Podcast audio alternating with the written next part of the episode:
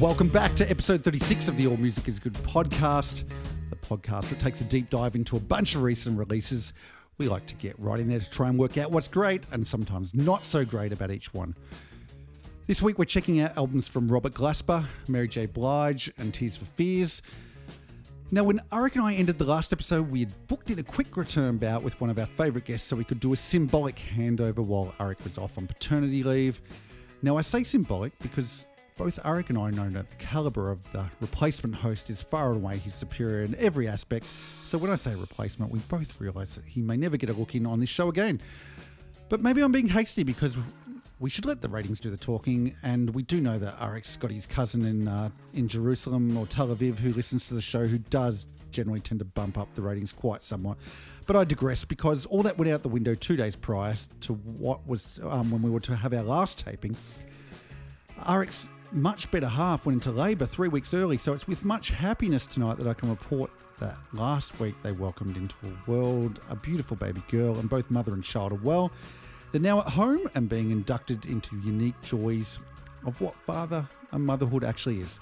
So instead of hearing Arik's dulcet tones this week, we've made some calls to his replacement. Um, we've talked to her management. We've had some tough conversations around contracts, fees, and availabilities, but after a long and protracted negotiation, I'm pleased to report that her management group and the All Music is Good executive have come to an agreement where we're happy to um, have sorted out some stuff, and we're happy to welcome her tonight into the vacated hosting position. And for few future episodes, we're at least until Arik wraps his head around fatherhood, which quite frankly could be years, if ever. Her last appearance brought about what is perhaps best remembered as a best ever rating scale with the now legendary Melways, not Gregory's rating scale, where the highest score was 15, because of course Glenroy is on map 16, her place of residence. She was our first ever guest on the show and she holds a special place in our hearts. Can I say a big hello to my guest co host, Kylie Auldist? Kylie, welcome. Thank you very much, Warren. It's so like overwhelming for me to uh, be here in the in the hot seat and be listening to that massive welcome. And, and thank you. I'm so happy for Arik to be a father, and um, it, you know, it's, it's his first child. But um, as the mother of two children, I understand that I would do anything to get back to work. well, I think paternity leave only goes for two weeks, so you know. Uh, he's got yep. two weeks at home, but I look. I did see him tonight. I had to. He stole my fifty-eight, um, so I had to go and pick it up. And uh, look, he looked very happy. Um, uh, mother and child were in a separate room, like they're obviously off limits. I don't know if it was a COVID thing, what it was, but you know, hopefully, you know, in the future we'll you know we'll get to meet. Um, I think it would have been nice if you could have waved to the baby through the window. Perhaps yeah, maybe they could have come to the window and they um, could have waved my 58, 58 at them. um, how are you? You I'm good? great, thank you. Yes, I'm very excited to be here. Um, yeah, am I am I loud enough? I feel like I'm just like right up on the mic. Here. No, you're good.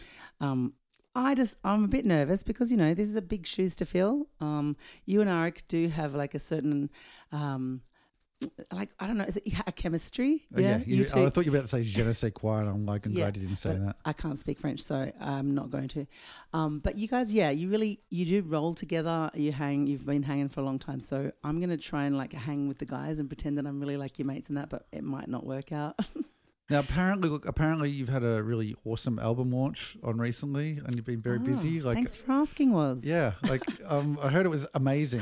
Ah, wow. Who did you ask? I don't know. Just the word on the street. word on the street is that it was a ripper. Yeah, word on the street is um, everybody keeps on saying to me, "Oh my god, your band was so tight," and I'm like. Yeah. What do you think I'm fucking doing, mate? Mucking around? Like what? Why is everyone so surprised? Yeah. Look, I did have a chat to James Bowers after the gig, and I said, "Oh, how did how did my bass synth sound?" He said, oh, "I couldn't really hear it." so, thanks. He just talked about how good Pog was the whole gig, and just like. Whatever, move on. Was don't worry about it. Don't let it well, get you down. That's what happens when you say let's not have any tracks, and then Graham just be, you realize that he's actually just a machine. Anyway, yeah, that yeah. he was already the machine. Um, But it was Uh, amazing. Thanks for asking. No worries. Um, what else? You, you're busy. I know Arik you didn't come either. So you've got lots of gigs on. Um, yeah, I've just I've just driven back from Wangaratta from you know, and I'm I'm I'm you know done Women of Soul. Uh, it's International Women's Day. I'm doing things hither and thither willy nilly. I've just got so much on. You'd be you'd, you'd feel sick, sick if I told you all about it. Um, well, look, I, I, I think, you know, we've all got back from, you know, COVID. Stuff's happening. You haven't. Uh, look, no, I have. I, I, I've started playing old man's basketball again No, on but Sunday like you nights. haven't had COVID. No, I haven't had So, COVID. yeah. That's right. Yeah, but we're back in the, you know, world where, you know, 15% of the population has had it and 85% haven't. And I sent my kid off to cadet camp today. Oh my God, that makes me sound so stupid. Um, and uh, he had a cold, and I just said, just suck Suck it up, princess. Suck it up, mate. Have a rat test. It's so good now. Hey, your rat test is negative. You can Off go. you go. See you later. See you in four days. So he's gone to the army. That's it. Look That's to great. cook some damper. Um, look, the, yeah. Look, the highlight of my week has obviously been playing old man's basketball last night. Like, How'd you know, go? I've got a team that's pr- look. You know, God love them. Hopefully, they're not listening tonight, but they're not very good.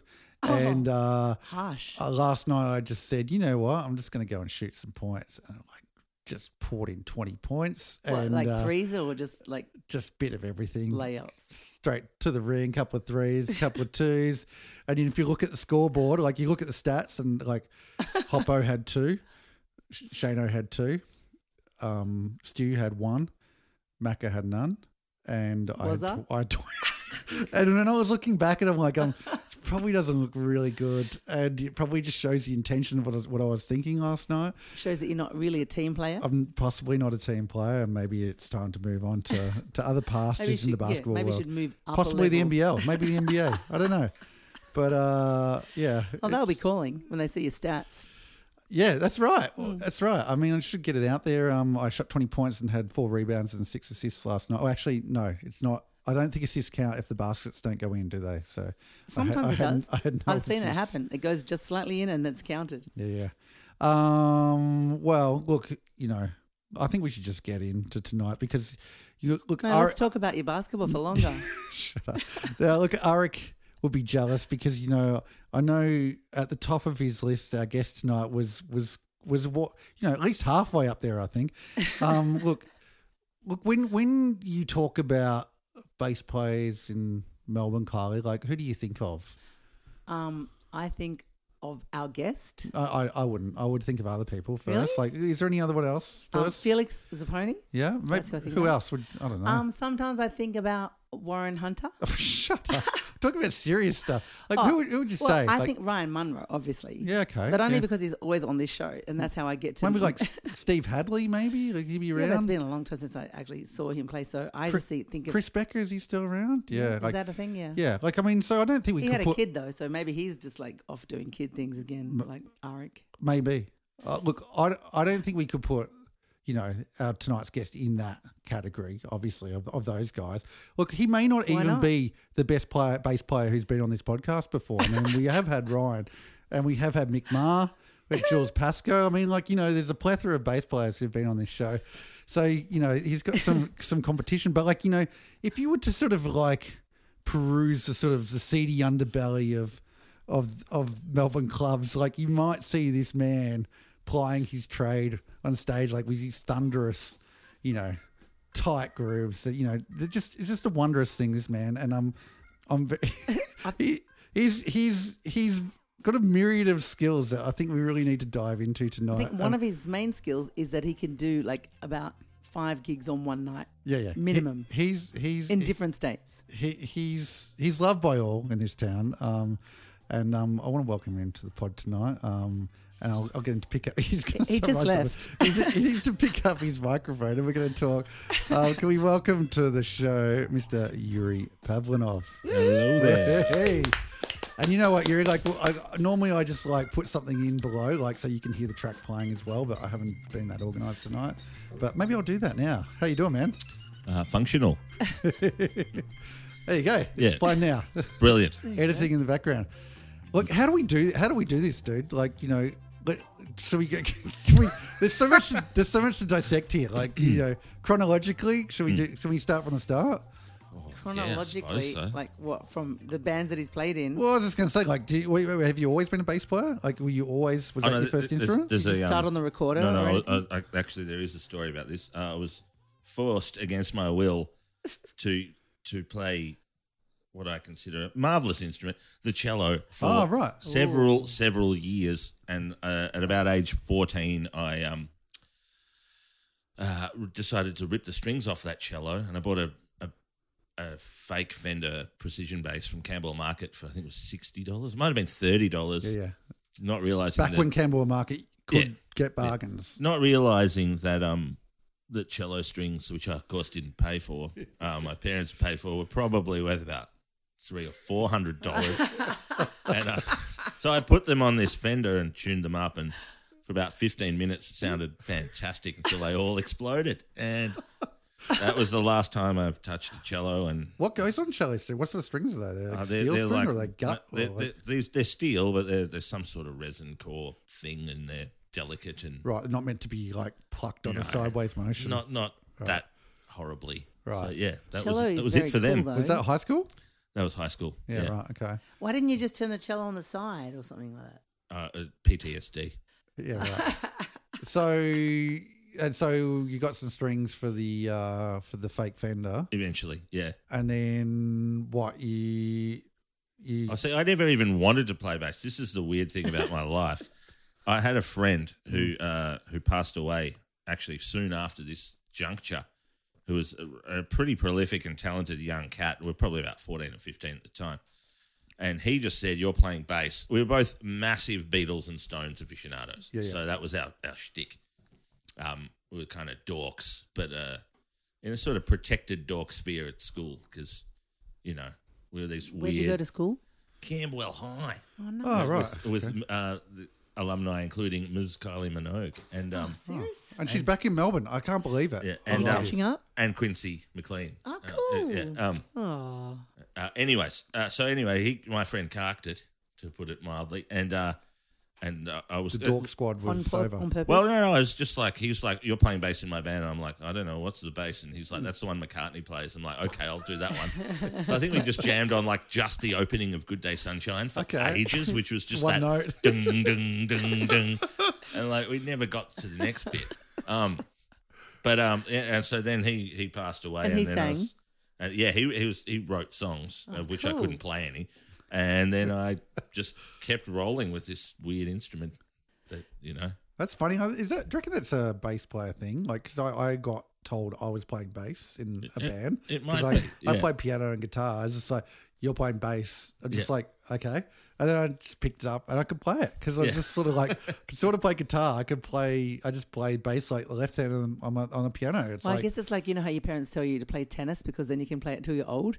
And I was sort of going to my youngest son, um, why don't you play the bass because you know everyone else in the like is musical and you're just doing sport, but you know you might hurt yourself and then your life will be over. But if you can play the bass, I said I just went to Reggie's gig last night and the you know the other band that they were playing with, um, there was like four of the um, ugliest dudes I've ever seen in my life, but they all had girlfriends because they're like in a band. So if you can play the bass, everybody will think I you're don't hot. remember that happening. To be No, that honest. didn't. No, this, this must be a modern thing.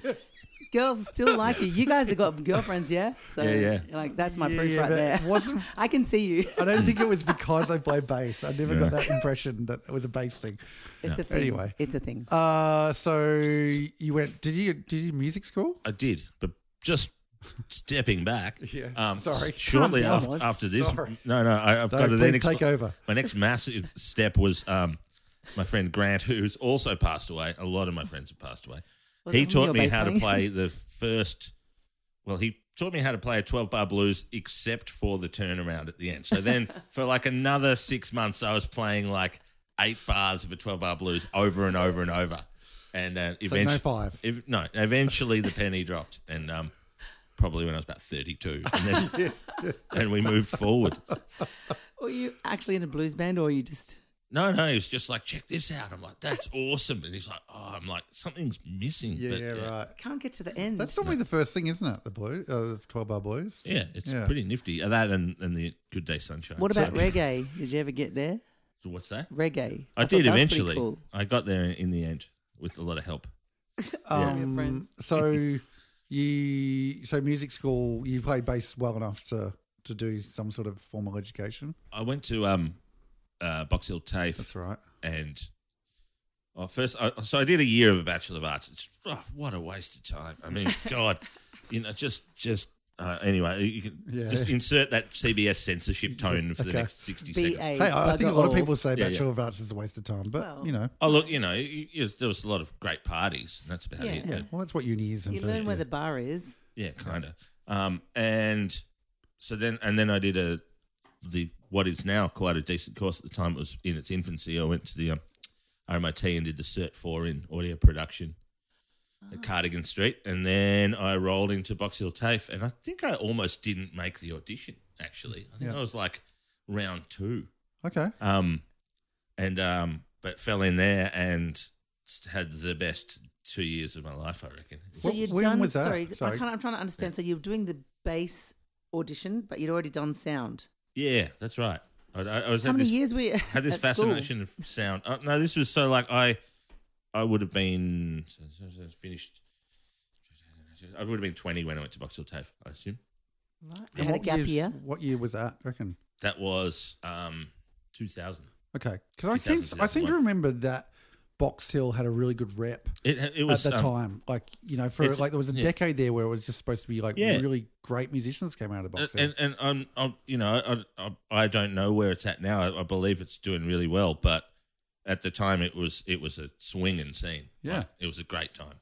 And it was just it was um there were players and teachers there that Yeah. were in the scene, weren't they? Yeah, guys like Greg Maundrell and um and even Bobby Vinier came took the big band a few times and some some great old heavy cats would come and and you know I had a, a bass lesson with Steve Hunter and this is at a public TAFE where he just smoked ciggies for the whole lesson. It was just so good. Yeah, you yeah. That's Tape. that sh- that shit inspires you more than than modes. You know, Um. So was it what was the course then? diploma in um music performance, uh, Just jazz popular, I think. Okay, Yeah. okay. Yeah. Um. So you did that, and so all right, maybe take us through a few things to get through. So bands, like you got it. You did you go straight out? Were you playing the whole way through, or did you just come Yeah. out and stop? I've been in a rock and roll band since year 10 with Yep. my mates who we still occasionally get together and do things, of which members uh, include Phil John Frito. Was that Dynamo? It was. Right. Yeah. Okay. Awesome. Man, Um, what a. g- I mean, every any time I was at the front bar and you know know your product would just like rip in. and just like life is good. yeah. We had, we had a great time and still occasionally do. Um, we played um, Lindell and um, Andrew Delaney's wedding. Okay. Uh, and that, you know, there's one of these few occasions where we still get together and it was just a, playing just Stones covers. You Yeah. know. It was powerful Yeah, that it was- band. it was a lot Alex, of- yeah, Alex it- John Frito. Alex yeah? John Frito Yeah, so as well. good. And like you know, any night that it'd be Dynamo, maybe Legends of Motorsport or on a bill, it'd just be like there's some full power going on in this city at the moment. Good Like, times. really Yeah. good. Deep Yeah. scene.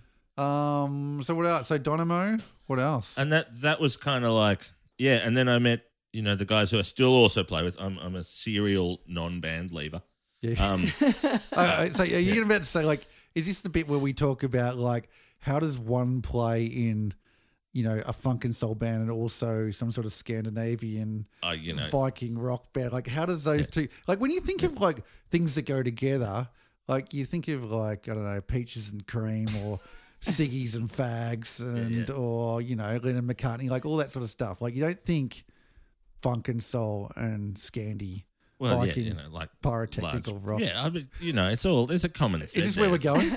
I suppose some, we're going somewhere there but no that that in again life being a series of really weird just missteps that the entire reason this band which you're referring to which is barbarian exists is the singer is a, a i've known since prep.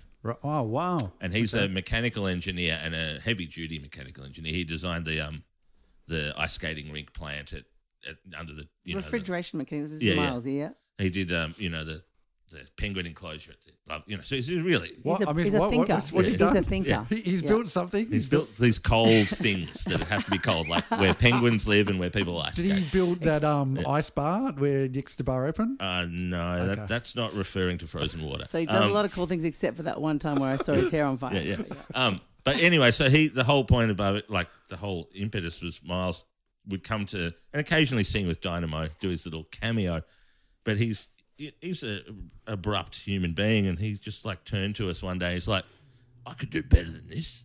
Like, you guys, this is terrible. Like, he goes, I'm going to start a band and it's going to be huge. And then we're like, oh, Miles, we've been working in the music industry forever. You just don't understand. So he starts Barbarian, and in like six months, we're just selling out the tote every week. And yeah, so anyway, that's Well, how that be band. honest- to, to be fair, he was wearing leather shorts and like and bib and, and and we had a skull and it had fire coming out and he it. set fire to his hair, so that was a winning move. Yeah, you need you need to have these releases. Whose whose idea is the pyrotechnics? Is that his idea? Yeah, yeah, it's all. Right. Yeah, he actually almost killed the entire tote once because being in refrigeration, he decided he could make clouds appear by venting carbon dioxide onto the stage, and it, it kind of went wrong. And I just remember, No. I remember looking around, going, "It suddenly got really cold, and I can't breathe." And the, so did everyone else in the room. Right. And of course, he did the sums on it afterwards. He goes like, mm, "I did the calculations." He's like, "That was the equivalent of running sixty-four split systems at once." I'm just like, "Fantastic."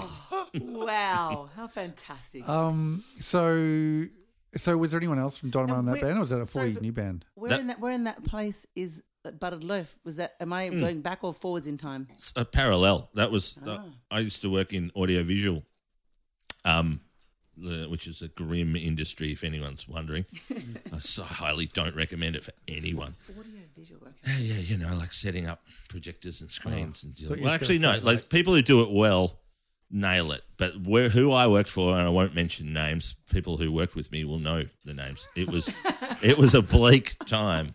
It wasn't a joyous time, and It's all um, black and white. it was just grim. Um, but yeah, so Selwyn from Buttered Loaf, I met him there, and we just had a jam at a party, and then that band started. Too loud. Sorry. Oh, too loud. I'll, I'll just talk quiet. No, no, no. You can. Sorry. And so, yeah, and that band Selwyn, continues to this day, and that yes. that's you know we're we're very lazy. We haven't updated our set in like fifteen years, and we're very proud of that. Who else is in that band? Sam Cope That's right. Yeah, Sam, and Gideon. yes. And Joe Greenway. The Sam was a saxophonist. teacher at my kid's school. Yeah. far Gotcha. out. It's such a cool band. And did you play in Diana Kiss as well? I did for a while. Yeah, yeah. I thought I remember you singing playing that band at SB. Yeah. So yeah, Stuart Speed is probably my biggest um, hero yeah. of the bass guitar in, in the Australia. In the Australia. I In used to um, Australia's- I used to watch him playing Uncle Bill on Yeah. Sunday afternoons at Nicholson Hotel, and it was just such a. I was just Yeah. playing one with one of the uh, Uncle Bill dudes. Oh, uh, really? Which Peter. one? Peter. Um, the, the banjo player. Oh right, yeah, yeah, Yeah. yeah. It was Jerry Hale and Peter and Stewie Speed and Lovely. can't remember guy. who else it was. Someone else. Far out. And, and yeah, Stewie was, I think at the time, he was really busy with um, Tim Rogers and the Temperance Union. I Oh think yeah, it yeah, was. yeah, yep, yep. And, and uh, Russell Smith just called me. I think it was 19 at the time. And he's like, hey, man, hey, you, you, you know the tunes, you could probably cut it, yeah? And I'm just like, I don't know, I suppose so. Um, and, and the first gig was like uh, on the Art Centre steps or something. And it like, and, and Jex Saarelaht, who I now know and love very well, but for probably the first five years of knowing Jex, he just stared at me like he wanted me to die. And so it was, and I think that that, that kind of helped in a weird way. You know, like he just looked, well, it was, no, that's that's savage. He's more just like one eyebrow up, going like, "What's wrong with that guy?" Like, was is he doing that, or is Yeah. that, that was just his look? Be No, best- no, that was his. His kind of like, and now and then anyway, moving forward, we're we're very good friends now. Um, but yeah, that was a that was a time. That was some heavy humans. Because we um, you, you played in a band with Luke Saunders. Like I always found Luke Saunders always gave that sort of like Yeah, yeah. blank look at you, like like what are you doing? But like he just He wasn't He's actually probably looking at you. thinking about what he's going to draw art. tomorrow. I Yeah, and there's that Russian Lithuanian thing. That, um, well, actually, that's, I shouldn't say it. Not Lithuanian. Jex is Estonian. Um, but you know, I, I think anybody on that side of the Russian border is is rightfully distrustful of anyone heading in the easterly direction. So maybe there's a bit of that Good subconscious. time to talk about that. Yeah, yeah. Yes. I mean we, we we both know about that being from the country. Like you know, if you're not third generation in town, you're not local. Yeah, like, if you don't know. have someone in the graveyard, you're not, Yeah, you're not yeah. from around here. yeah, yeah. So you, you you're there's this distrust 40 years is to part of your life. local. Yeah, yeah, Yeah, but like you know, Yuri and I have uh, not like we have a few things in common, but we also have this other thing in common that we've both done backing vocals for Renee Geyer. Yes. See, I can see one of those sort of situations playing out in quite a good way. The other situation, maybe like BBs. Yeah, Yuri, yeah, yeah. Yuri made it look fun. Okay. like yeah, me and Susie Herm, she was like, hold on tight and s- like s- skiing downhill, and it's like this is gonna be scary. But he made it look like a fun time. So what you're telling me is once upon a time Renee had two backing vocals who were both females, and now she has Yuri. Yeah, Right. and he look he does a great job. He does a way better job, I think.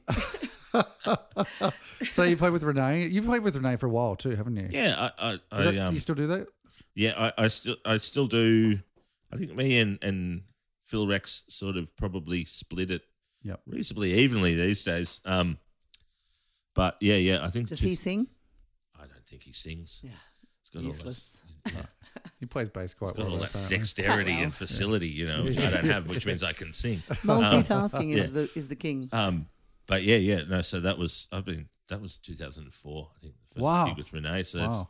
That's, time flies. You're right. so you're right. You are a serial Yeah. non-leaver of bands, That's right. which makes it difficult to actually. I think I've been fired like three times from that band in particular, but you get rehired anyway. So the vibe is good. God. Okay. Yeah. Um, what's his name? Plays drums in that band, doesn't he? Um, Watto? What a uh, no. Um, uh, oh God, what's the drummer's name? Uh, which drummer? it was John Watson for many years. Um, No, You're talking about Graham's drum teacher. Um, remember I, I played with him once in a session, and he said he was going to call me, and then he never called me. And uh, what's it, um? I've got if I get my phone out, I could probably look up his number, which I've Ask had in my phone for twenty Yuri years. plays with her. He might know the name I of her remember. drummer. I remember. He plays in Black Sorrows as well. Um, Tony Floyd. Tony Floyd. Yeah, yeah, yeah, yeah. yeah, yeah. yeah. I don't know. him. excellent. yeah. Oh, you'd know, you'd know him. You'd, you'd know Tony's head for sure. Um, so obviously, okay, so Renee, Dana Kiss, Barbarian, Buttered and Loaf. Buttered Loaf, and yeah, the band that you play in Dynamo, the band we play in Kylie with, Yeah. with Oh, Kylie yeah. with, which is the Uh, Bamboos. Glenroy All Stars. Glenroy All Stars. Yeah, Former member. yeah, former member, Yeah. alumni. Well, uh, apparently, he stole Yeah, all the footy jumpers. you That's know, why. and he called the ba- he was like the one who made me get all sad about it because he was like, "Oh, it's Kylie Carly Alderson, the Dep Kings," because no one would ever fucking turn up for the gig. And he was like, "I'll have to get someone else." It was so shit. I mean, that, that is saying something when he plays in all those other bands for like 20 years, but he only lasted in your band for like how long? Like 15 minutes, Right. and he was like, oh, "I'm going to do something else." Thanks, Yuri. That's all right. Um, and the fireman, And the Shackman, do you do that Bamboos. as well? The Bamboos, Yeah. The, the Shackman, the fireman. Oh, Th- what's those that one you did with Ella? That was the coolest. oh, Soul Soul Sham. Sham. It's Soul Sham. That's Soul a great Sham. name. We sham. Uh, We- Kylie told me that you wanted to have a band doing solid gold, like gold. Oh yeah, yeah. So me, well. myself, and Kylie, we I think we've done two gigs. One was the um, Victorian Quilt Convention at the Royal Exhibition Buildings in Carlton, and the other was a Upstairs. That was the other was a wedding for my friend Anita Alcorn, and uh, and we basically just played. Doobie Brothers. Solid yeah, gold. yeah, no. yeah, yeah. No, we played like Spandau Ballet. Everything from and, Gold um, 104. yeah, and we did we did the um the Valerie- Winwood version Valerie, of Valerie, you know. follow. Because it's nothing like Oh, turn, yeah, turning to a wedding crowd saying, "Here comes Valerie," and then hitting him with that. Yeah. so good. Oh, it was awesome. Stevie Winwood, Valerie. Yeah. right. Right on. Yeah, Yeah. Okay. you know it. Yeah. But who was Stevie Winwood in? What was his band? Was it Chicago? Not Chicago. Um, what was the name of that band? he It was, um, great. He was the guy's, you know, um, he played, he was like Cor- 15 and he did that. What was the band called? He's English, isn't he? Not Yeah. the band. What was it called? Stevie Winwood. Um, Come on, can't remember either. Come on. You guys are shit at this. yeah, yeah, All right. sorry. Yeah, sorry. I'm actually really bad at that general trivia Me, recall. me stuff. too. Um, doesn't matter. Hey, we, we got one of them. We, Stevie Winwood sang Valerie. Um, it's like the guy from uh, Chicago who was Peter Cetera. Who Yeah, sang yeah, all those yeah, other yeah. songs like um, That's right. Endless Night, Night and Shining. Ah, fuck. Yeah. I'm bad at it as well. Let's stop. Let's just stop, Colin. Let's just make it end. Stop it. Um, dude, thank you so much for coming on tonight. Like, this is, you know, looking forward to chatting some music with you. Um, Kylie, Spencer Davis Group. That's the one. There we That's go. the one. Thank you. Oh God, I had to. I couldn't. I don't even have to edit that. I just said Kylie. I was about to throw to something else, and you said Spencer Davis Group, and it just works so well. And by saying that, I've just ruined it. Um, look, I'm going to take it to the first segment of the week, Kylie, which is the Instagram like of the week, and uh, I'm just going to intro it, and you're gonna you're gonna run with it. Okay. All right. So, the Instagram like of the week is a segment that celebrates a new Instagram account we've come across between episodes. It might be um, a former painter turned TV chef turned painter, Peter Russell Clarke, or senior tours veteran, the Fijian golfer Vijay Singh, but you can be sure it's someone who will add to our rich and varied Instagram account. Each week, I invite our celebrity guest, Yuri Pavlinov, along with myself, to guess who this new mystery account may be. As we reiterate each week, it's not about the amount of likes our account gets, it's more about the honour one should and no doubt would feel from having the All Music is Good Instagram account like them. So without further ado, let me throw it to my co host, Kylie Auldist, to introduce us to this week's Instagram like of the week. Kylie. Thank you, Was. I've been really looking forward to this because I've I've always enjoyed this particular part of your show. I've always been interested to like wait and see. mm, I always try to guess, and I always think I get it before you know Arik does. And I'm just going to try and make it really hard for you guys. Um, so I think we should point out that the fact that we both mentioned that we're really shit at trivia and any Oh, sort of that's thing great, this that's could go quite pear shaped. But Good. go for it. How many clues would you like? Oh, just, you- 17? You, just run. go for it. Double All right. digits. Okay, so I'm just gonna obviously do the start thing. You know, like my brother. I'm just gonna tell tell you a little story before this. My brother and I on a train for about seventy five thousand hours one day, and we had a packet of Fantails, and we used the packet of Fantails. You know, we you get the clues on the side, and so we read about each person, and then we'd. By the end of the tour, the end of the trip, it was like, okay, born in 1957. We're like, ah, I know it. You They know, used to be so much more difficult, the Fantail wrappers, and I got some over Christmas just for a bit of nostalgia. Oh no, my daughter bought some for me And you because she knew I liked it, and I was reading them out. They're so basic these days. It's like no challenge. Sorry. Okay, so my my person is um, born in 1957 in Holyhead. So math, he's a math person. This was as a math person. I think you're a bit of a math person too, are you, or not? So you'll know how old they are. Yeah. Do you want me to tell if it's a girl or boy or not? Well, he's 63, so yep, keep No, going. Do I have to tell you if it's No, a boy No, you don't have to say Okay. anything. Uh, to English parents. So you know where Holyhead is? We've been there and with the bamboos. We, we like we found our way there with the um the machine that made us do no U turns, and we we turned up in this town. Is that called GPS? it's yeah, Holyhead. It's where the the, the, the ferry goes The from. machine that tells you where to go. It's a, it's a machine. so, have you got any ideas yet? Okay, so no. So, um, born in the UK, 1957. Yep, go. okay. Uh, to to RAF parents, you know what that means? Yep, that was is in the RAF. Yep. Yep. And this person had tea, had tea with the Queen Mother at the age of three. Okay, so the parents, well, at least the dad, I'm guessing, was an airman in the RAF. Okay, and he's three when he met the Queen. Yep, okay. Okay, that's the His dad's famous. He was knighted or something, maybe. Well, obviously good at his job. Okay, so um, I'm going to go like to 1997, where this person was uh, awarded Best TV Comedian. Go, Yuri. Rolf Harris. Mm-mm. I think I think he was born in Perth, dude, and he like lived in Australia. That's why I just Just really like wanted to 20 say Rolf Harris. so This is an English person that was born in Wales. I knew that already. Okay. So, so in 2001, this person, along with their um, partner in comedy, declined an. OBE. Okay, they declined uh, OBE for comedy in 2001. Mm-hmm. Wonder, if, do we, we didn't say it was male or female, did we? No, but It you're was do you want like me? French and Saunders, like one of those ones. That was like absolutely. I wonder if it was what's that girl's name? Um, who's Patsy in? What's that girl's name? She was Lumley. Joanna Joanna Lumley. Lumley. Is it Joanna Lumley? No, Okay. but thanks. That's a good. That is a lovely guess. Okay. Um, okay, so I'm going to give you like you're going to get a really big clue now. I think it's going to be. Oh no, I'm going to go, go forward to 2020 when they were the guest judge on RuPaul's Drag Race UK. Fuck, I would never. I had no idea. Julian, Julian Clary. Oh. No. Oh, I like that. that. sounds good. That's lovely. Um, okay, so I think I'm going to have to let you know their sex because they're going. to I'm going to let you know that in 2006, this person played Janet Erskine in Agatha Christie's Marple's Sleeping Murder. It's not Oh. helping. it's not helping. You guys are hopeless. Uh, Miss Marple, um, and they're a comedian. and they played Janet Erskine, who's obviously not the lead character because Miss Marple is the lead. But someone obviously quite famous. Otherwise, well, it doesn't have to be famous. Well, it's you don't just go around getting in Miss Marple movies, do you? I, I don't know. No, maybe not. Um, so I don't. I only know a certain amount of female French comedian, uh, French English comedians. There'd be Dawn French, and Saun Jennifer Saunders, and Do you want me to give me one more clue? yeah, okay, go. All right. So in, in two, 2013, she was assessed as one of the 100 Most Powerful Women in the UK by Woman's Hour, BBC Radio 4. I, I don't know. Is that is that the last clue? No, not really. There's millions. Okay, I'm going to have to. You, you've already said her name. Anyway, Oh. so she's a writer on, on the on the young ones. Is it Jennifer Saunders? No, the other half. Dawn French. Yeah. She was playing Miss Marple. She's been shut the door now. She's been on yes, she's she's done so many things. She, like she's one of my favorite writers, and she's actually written a book that I just read recently, which is you know because of you. Um, she's so clever and funny in every way. And you know when she did the the Terry's chocolate orange, and she puts the orange in her pocket, she's like slinky.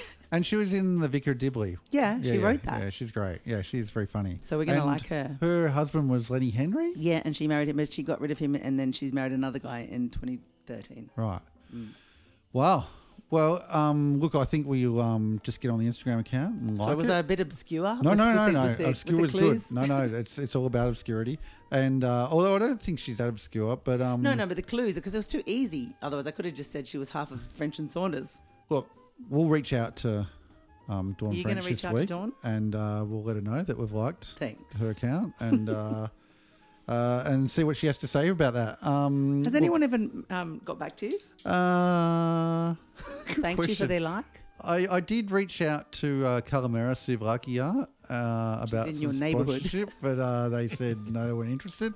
And I did send a message to Peter Russell Clarke to see if he remembered me from when he told me off for kicking the footy into his bottle of wine when I was at Melbourne Uni, and he didn't get back to me either.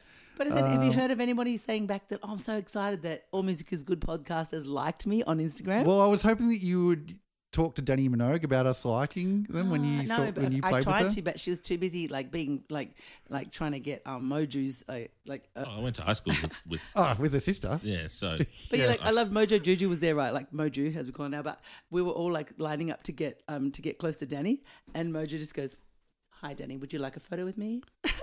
she was like, "Oh yes, please, yes, please." And so no one could get close after that. love it. Well, look, that's uh, this week's Instagram like of the week. Um, we might have a quick break and we'll be straight back with the first album of the week.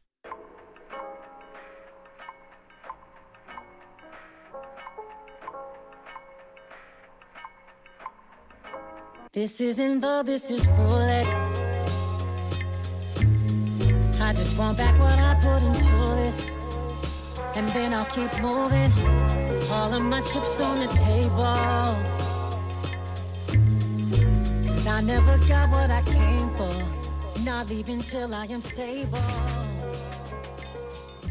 I spend everything on you. Spend my energy on you. Okay, so the first album we're looking at this week, and Kylie, got to ask, is it Mary J. Blige or Mary J. Blige? Blige. Blige. Why would it be Blige? I don't know. Just, just, I just don't know what the pronunciation is. Like, it, with is it an e? Well, Do it's you have either to say Blige or Blige. Blige. Why would you say Blige? Blige. Well, It's not an H after the Blige, G. Blige. It would be only it would be an a Blige if it was an H. I don't really instead of care. an I'm E. just yeah, Mary J. Blige. Okay, this is uh, her new album, Good Morning Gorgeous. Um, born in the Bronx, Blige spent the first few years of her life in Savannah, Georgia, before moving with her mother and older sister to, um, God, I don't know where that is, to a housing project in Yonkers, New York. Her rough life there produced more than a few scars, physical and otherwise, and Blige dropped out of high school during her junior years, instead spending time doing her friend's hair in her mother's apartment and hanging out. When she was at the local mall in White Plains, New York, she recorded herself singing Anita Baker's Caught Up in the Rapture into a karaoke machine. The resulting tape was passed by Blige's stepfather to Uptown Records CEO Andre Harrell. Harrell was impressed with Blige's voice and signed her to sing backup. I mean, when does that happen? Like, this is this is seems to be always the thing. They did something somewhere in Paris or in Europe while they're on holidays, and then they get signed to a record deal. anyway, um, he was impressed, signed her to sing backup for local acts like Father MC.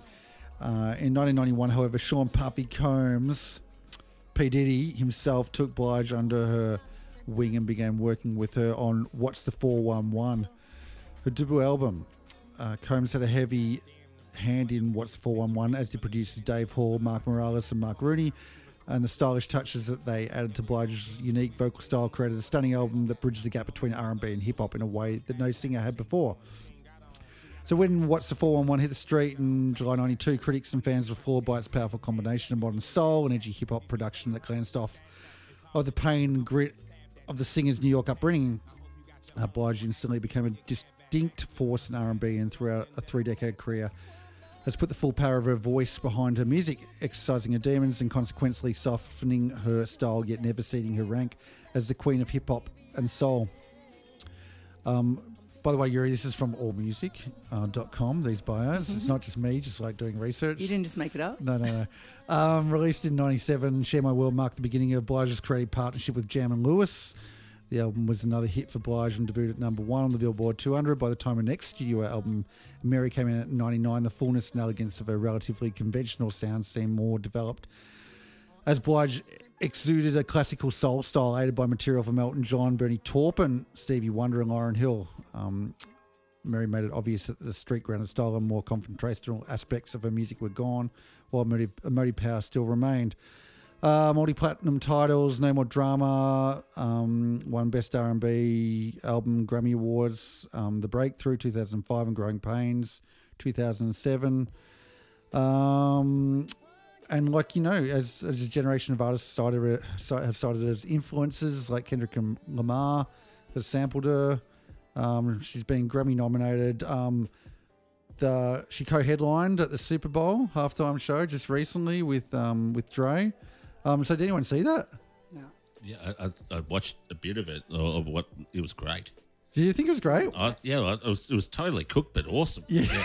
I didn't Did- see it. I heard Some people bit. were like, yeah, I don't know. I just thought it was, it just wasn't bland. I'll give it that No, much. it was cool. Like I, I got the impression that maybe she might have been the only one singing live. potentially. Yeah, because she was the worst. But, but I got the not in a bad way, just because y it sounded like she was actually singing. So that was pretty weird. And like I don't know, people have been saying it's like the best one ever, but like I don't think it is. Like I think Prince yeah. is clearly number one, and possibly the um the Bruno, Beyonce, and Chris Martin. looking like he was happy to be there might be number two but that was it was pretty good i mean Dre he sing he's really good like he was amazing yeah anyway um look Kyle you bought this album in do you want to kick it off Okay, yeah. Like, I mean, I'm going to start the conversation. I mean, I don't know if I'm here to like tell everybody everything about it, but yeah, I was just the last time I heard from Mary J. Blige in my life because I haven't really listened to music for a long time, but I know like I love her. I've loved her since I was, since I was younger, and that um, the last time I heard from her was when she did that song. I remember when you used to love me with um, Chaka Khan. It was so awesome, and like you know, a lot, and I also love that song that she did with you know you mentioned No More Drama, and it's got the um the, the daytime TV music in it, which is like, you know, which reached out to me as a daytime TV fan. what had like um the theme Yeah, to the- the days theme of our lives or something No, Young and the Restless. ah right Yeah, so I I just I was just really excited to you know I like to see what, what what's going on like um, women of that age like of you know my, she's like basically a year younger than me or something and so like what are you going to write about now? What are you doing? Like really what do you got? Like it seems like it's a youth market like for this crew like there's a million new kids on the block every five minutes and if you're not Kanye it's like it you don't matter. So for me it's interesting to see what a black chick is doing now and like what who are you? Where are you? What are you doing? And I was really, I really was happy to hear this. Like the same as when I heard the Chaka Khan album, I was like, oh, I thought she wasn't going to recover from drugs and stupidness, and, and she did. But it's you know obviously she's got a huge platform of people that look after and help her out because she is she's well respected. She's Yeah. a queen you know so she's like she's got all the tools and, but she's actually got this mac truck of a voice that she can fucking use. She's got a license for it you know it's like there's a heap of people with all these what is but the the timbre you know like I, the the sound of her voice the things that just like it just goes it's like fucking swimming in chocolate. I love it. It's just so beautiful and so real and it's nice to hear what's you know the, the the life that's gone on is is in that voice you know? It's like she you can I, I remember somebody hearing like uh, my voice and going oh that sounds like somebody that's 35 blah blah that sounds like it's like people can hear the the age of her voice um which we'll talk about with the other albums later but for her it just seems like she's still absolutely beautiful. She's absolutely um kicking it, you know, musically. Uh, she's got a lot of a lot of writers on here though. Like, what is that about? Like, you know, I had a bit of a tantrum with that one time with you know another album that we did with What- her. what was HE that? Her- her AT yeah. album. She's got a track on here with her as well. Yeah, but I think what we But- discovered with that was that um, I think Ryan Munro was telling us that when you have these like 15 songwriters of the album, it's actually an investment. So they put money into the album and that their return. Mm. They get a return like in the songwriting credits. So hopefully the song does well. Yeah, which they is get a good return. One of, the, one of the things that But they get songwriting credits, it's yeah, weird. but that's something that like you know when I was young and I thought the footy was cool, and then I found out that it was all just about money and this that and, that, and I, I I was like I can't enjoy it anymore. It's too like it's about money. And for me, that you know that her album was like Yeah, it was uh, business. It It's ta- just, it's like just business. It's just Yeah. business, business. But I guess you know she is such a she's so far up there that whatever she touches and whoever is there, it's it's it can only be a win for them. But I don't really want to know about the back end. I just want to think that you know she's writing beautiful songs and having a lovely, beautiful musical life. You know, But that would have always, I reckon that would have always been the case though. I guess it is, you know, like, like, yeah, but that's why that's why I try not to know anything. That's why I don't like, you know, I want to live in, in like La La Land. I don't want to um know about how you know, there's seventy five thousand writers. Like, you know, back in the day when you looked at say every song like Bohemian Rhapsody and there's one writer, and now we look at you know every song that's got like I love you, I love you, I love you. It's got ten writers and seventy producers. Like everybody just wants to be in on the money. That's it. That's all there is to it. And that, It never worked. Yeah, I mean, never when you've got 15 me. songwriters, like when do you ever get a good song out of it? What does anybody actually write on that? Like, is somebody writing the guitar part and is somebody writing the backing vocals? I mean, do you get like credit? Is that how you get a credit? Like, what is it? Who's building what? Somebody's just you know go down Subway to get lunch. Yeah, I, I think it actually is an investment in the song writing. So they just go on there as uh, it's like buying, you know, 15 shares out So of they 100 pay shares. money? Yeah, yeah. They they put money up So it's the record company accepts their money, yeah, I think that, yeah, they're going in as an investor on the song, right? which is so ridiculous. isn't it? Yeah, yeah. But also, historically speaking, there probably were more writers. It's just that great old thing where it's only credited to one or two. You know, Mm. yeah, true. I guess you- yeah. yeah. you're giving people the credit. Yeah, I suppose. Okay, but you know, I loved it. I think it, it's quite, it's gorgeous, and I love that. Yeah, when I say gorgeous, that song that she wrote, that the the, the title track, I like that she was sort of saying, uh yeah, I've been through some shit, and when I get up in the morning now, I've decided just to say "Good morning, gorgeous" to myself, which I thought was very nice and very self-loving and very empowering. You know, to to women, I guess, or not just women, but anybody who's having a shit time. And like, God, she's from the Bronx, man. Can you imagine like the shit she's been through? And for her to, she still looks amazing. She's singing all the shit, but like, she's obviously going through a lot of stuff. Um, and how I I think it's nice to have some honesty uh, because obviously it's a business. This is a business that she's a part of, but for her to actually strip back a little bit and show you a little bit of herself, for me, I like that. That's what I'm after, I guess. Any any particular songs apart from Good Morning Gorgeous? Well, I just, I didn't, yeah. Hmm. Well, no, I did like some of them. I mean, obviously, Anderson .Paak's good. no, but Anderson .Paak's in there as a writer, and you can tell, you can absolutely tell where that is. It's all snappy, the words, in. and I mean, he's, he is he's the obviously artist that, drumming, yeah. You know, you want to get on your tracks these days. of course, Pac Man. and he's he- they've, for Rolf Harris. Yeah. they've written beautifully together. Maybe in 1985, Rolf would have been, you know, he would have been commanding huge fees on the featured artist market, Yuri. Maybe not now, though. But um, DJ Khaled didn't even say "make some noise," or did he? Did he Wow. say it? Make some noise. Uh, D- no, Let's no, he, look. no, he did. He did say that, but he didn't say DJ Khaled. So I didn't know.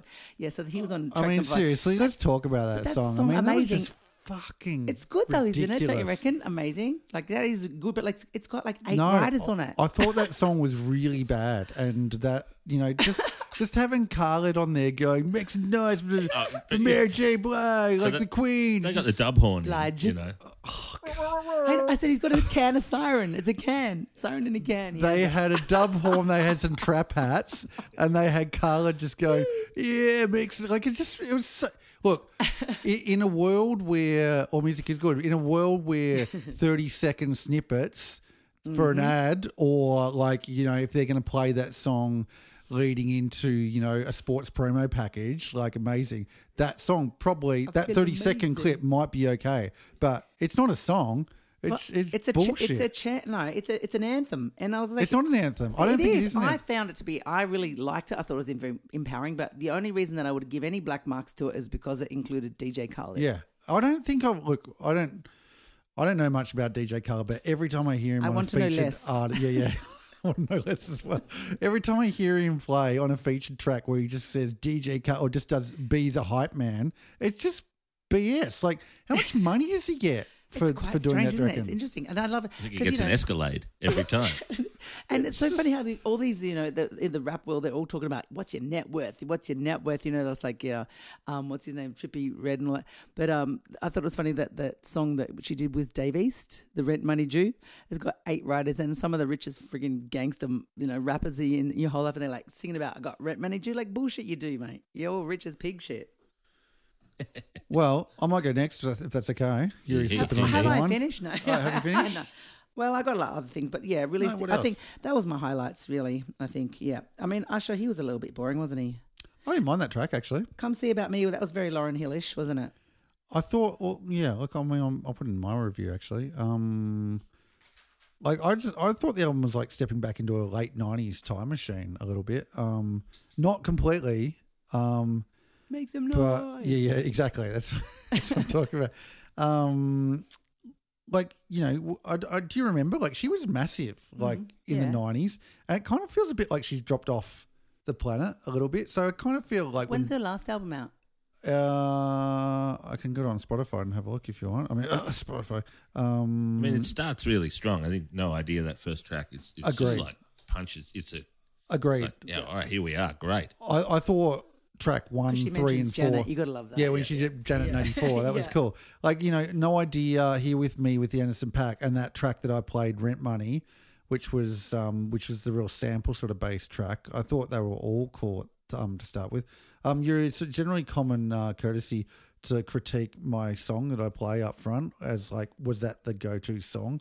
Probably don't even remember what it was. That was do the Rent the Money. It Rent was song. rent money. Yeah, no, Yeah. um, I was probably more into no idea straight off the top Okay, of the yeah, yeah, record. cool. I just thought it was kind of like it was. It was just felt like it was a great King hit to start It was with. punchy. Yeah. Um, Six writers.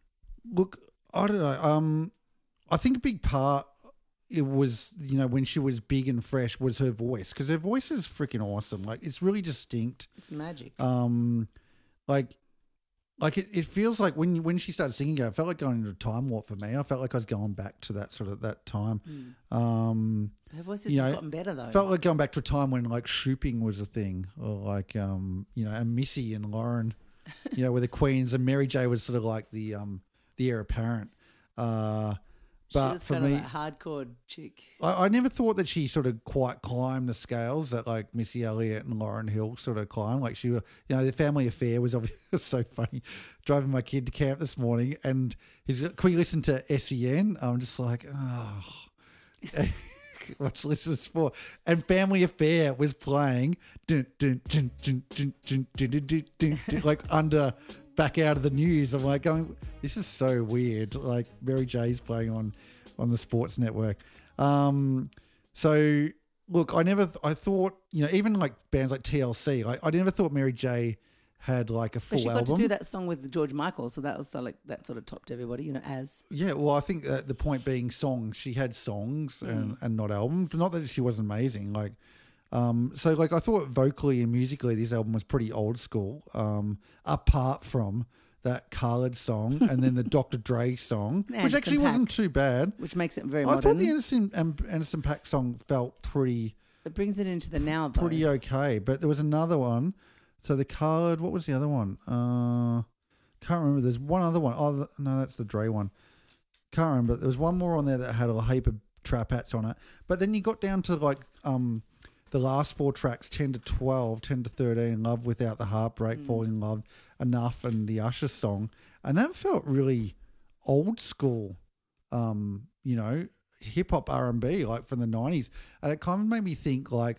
Is this the sort of stuff that she wants to do?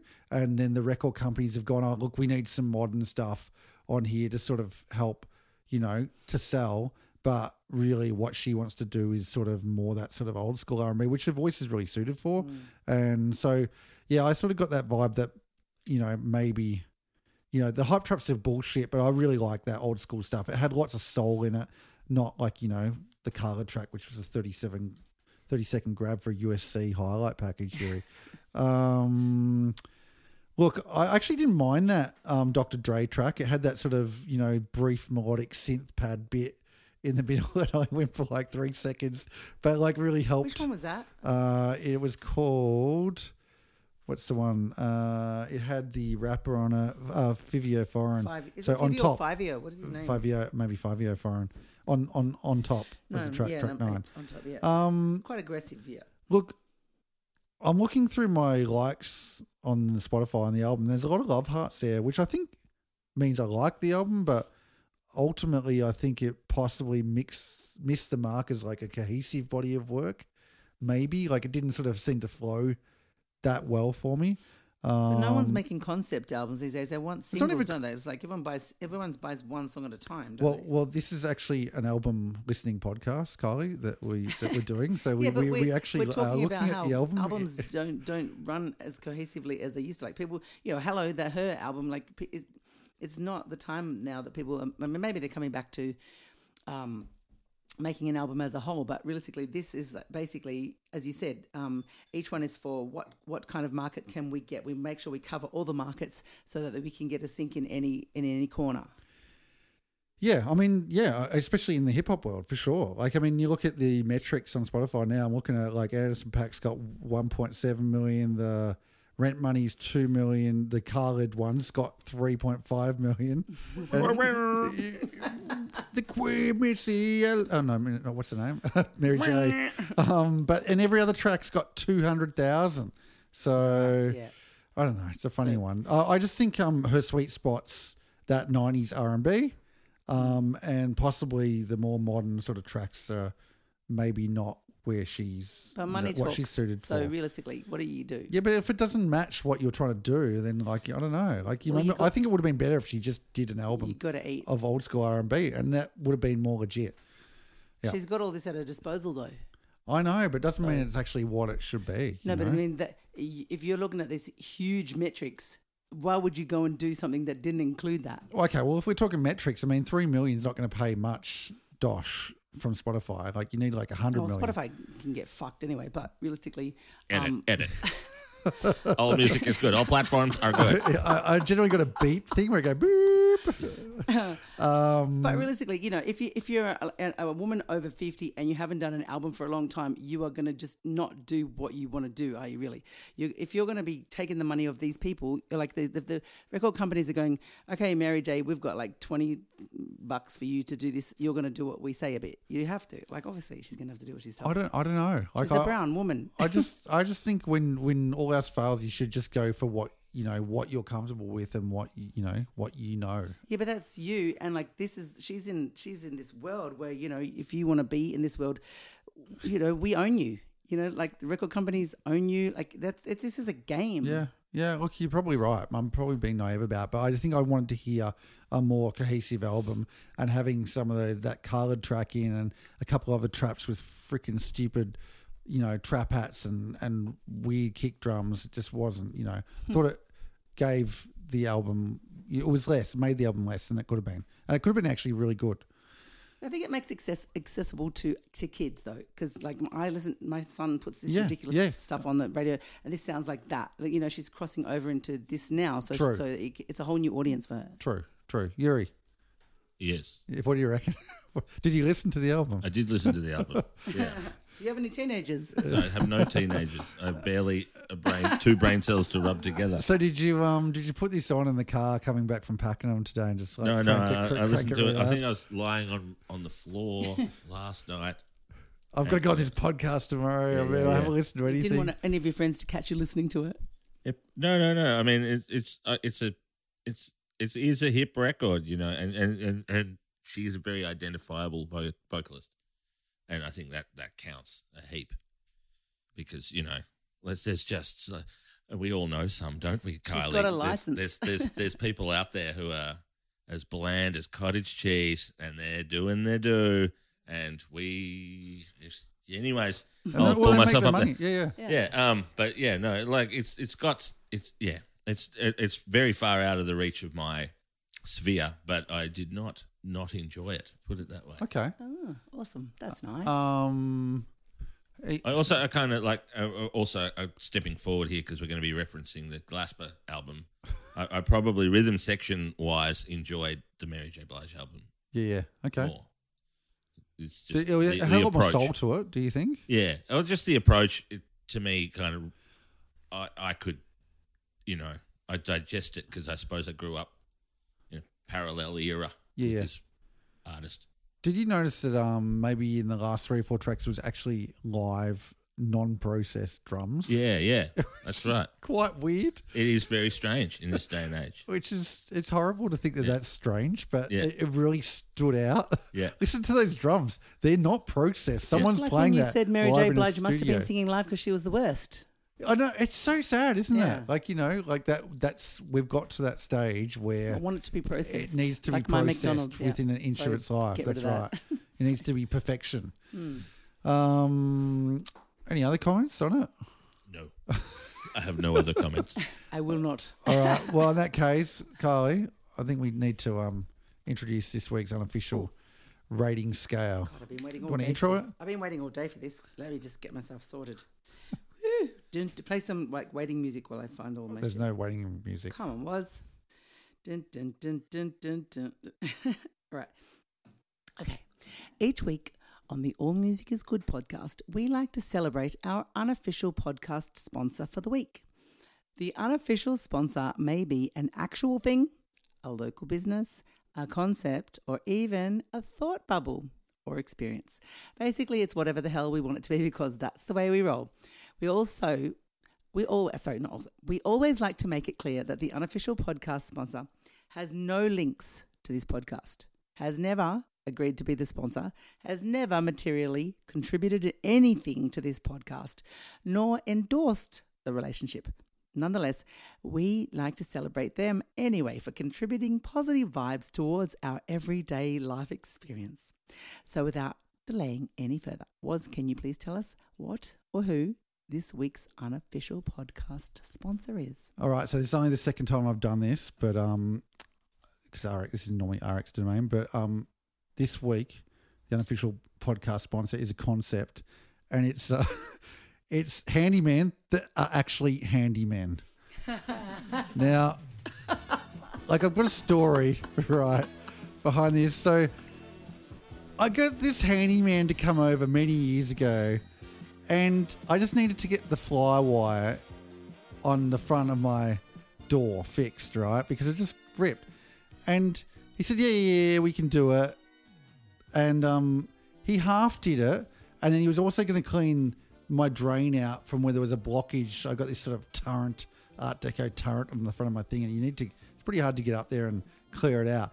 Anyway, I'll do that as well. He fucking half-assed did the job, and then he just left and never came back. Was that today? No, no, this this is some years ago. Oh. Anyway, so like you know, you see all these Jim's mowing, you know, Jim's handymen around. Like, what the frick? You know, how is there like a body or, or a, a body that like you know has handyman? You have to be a An member of? ombudsman. an, an, a handyman ombudsman. Because I'm going to tell you the story, right?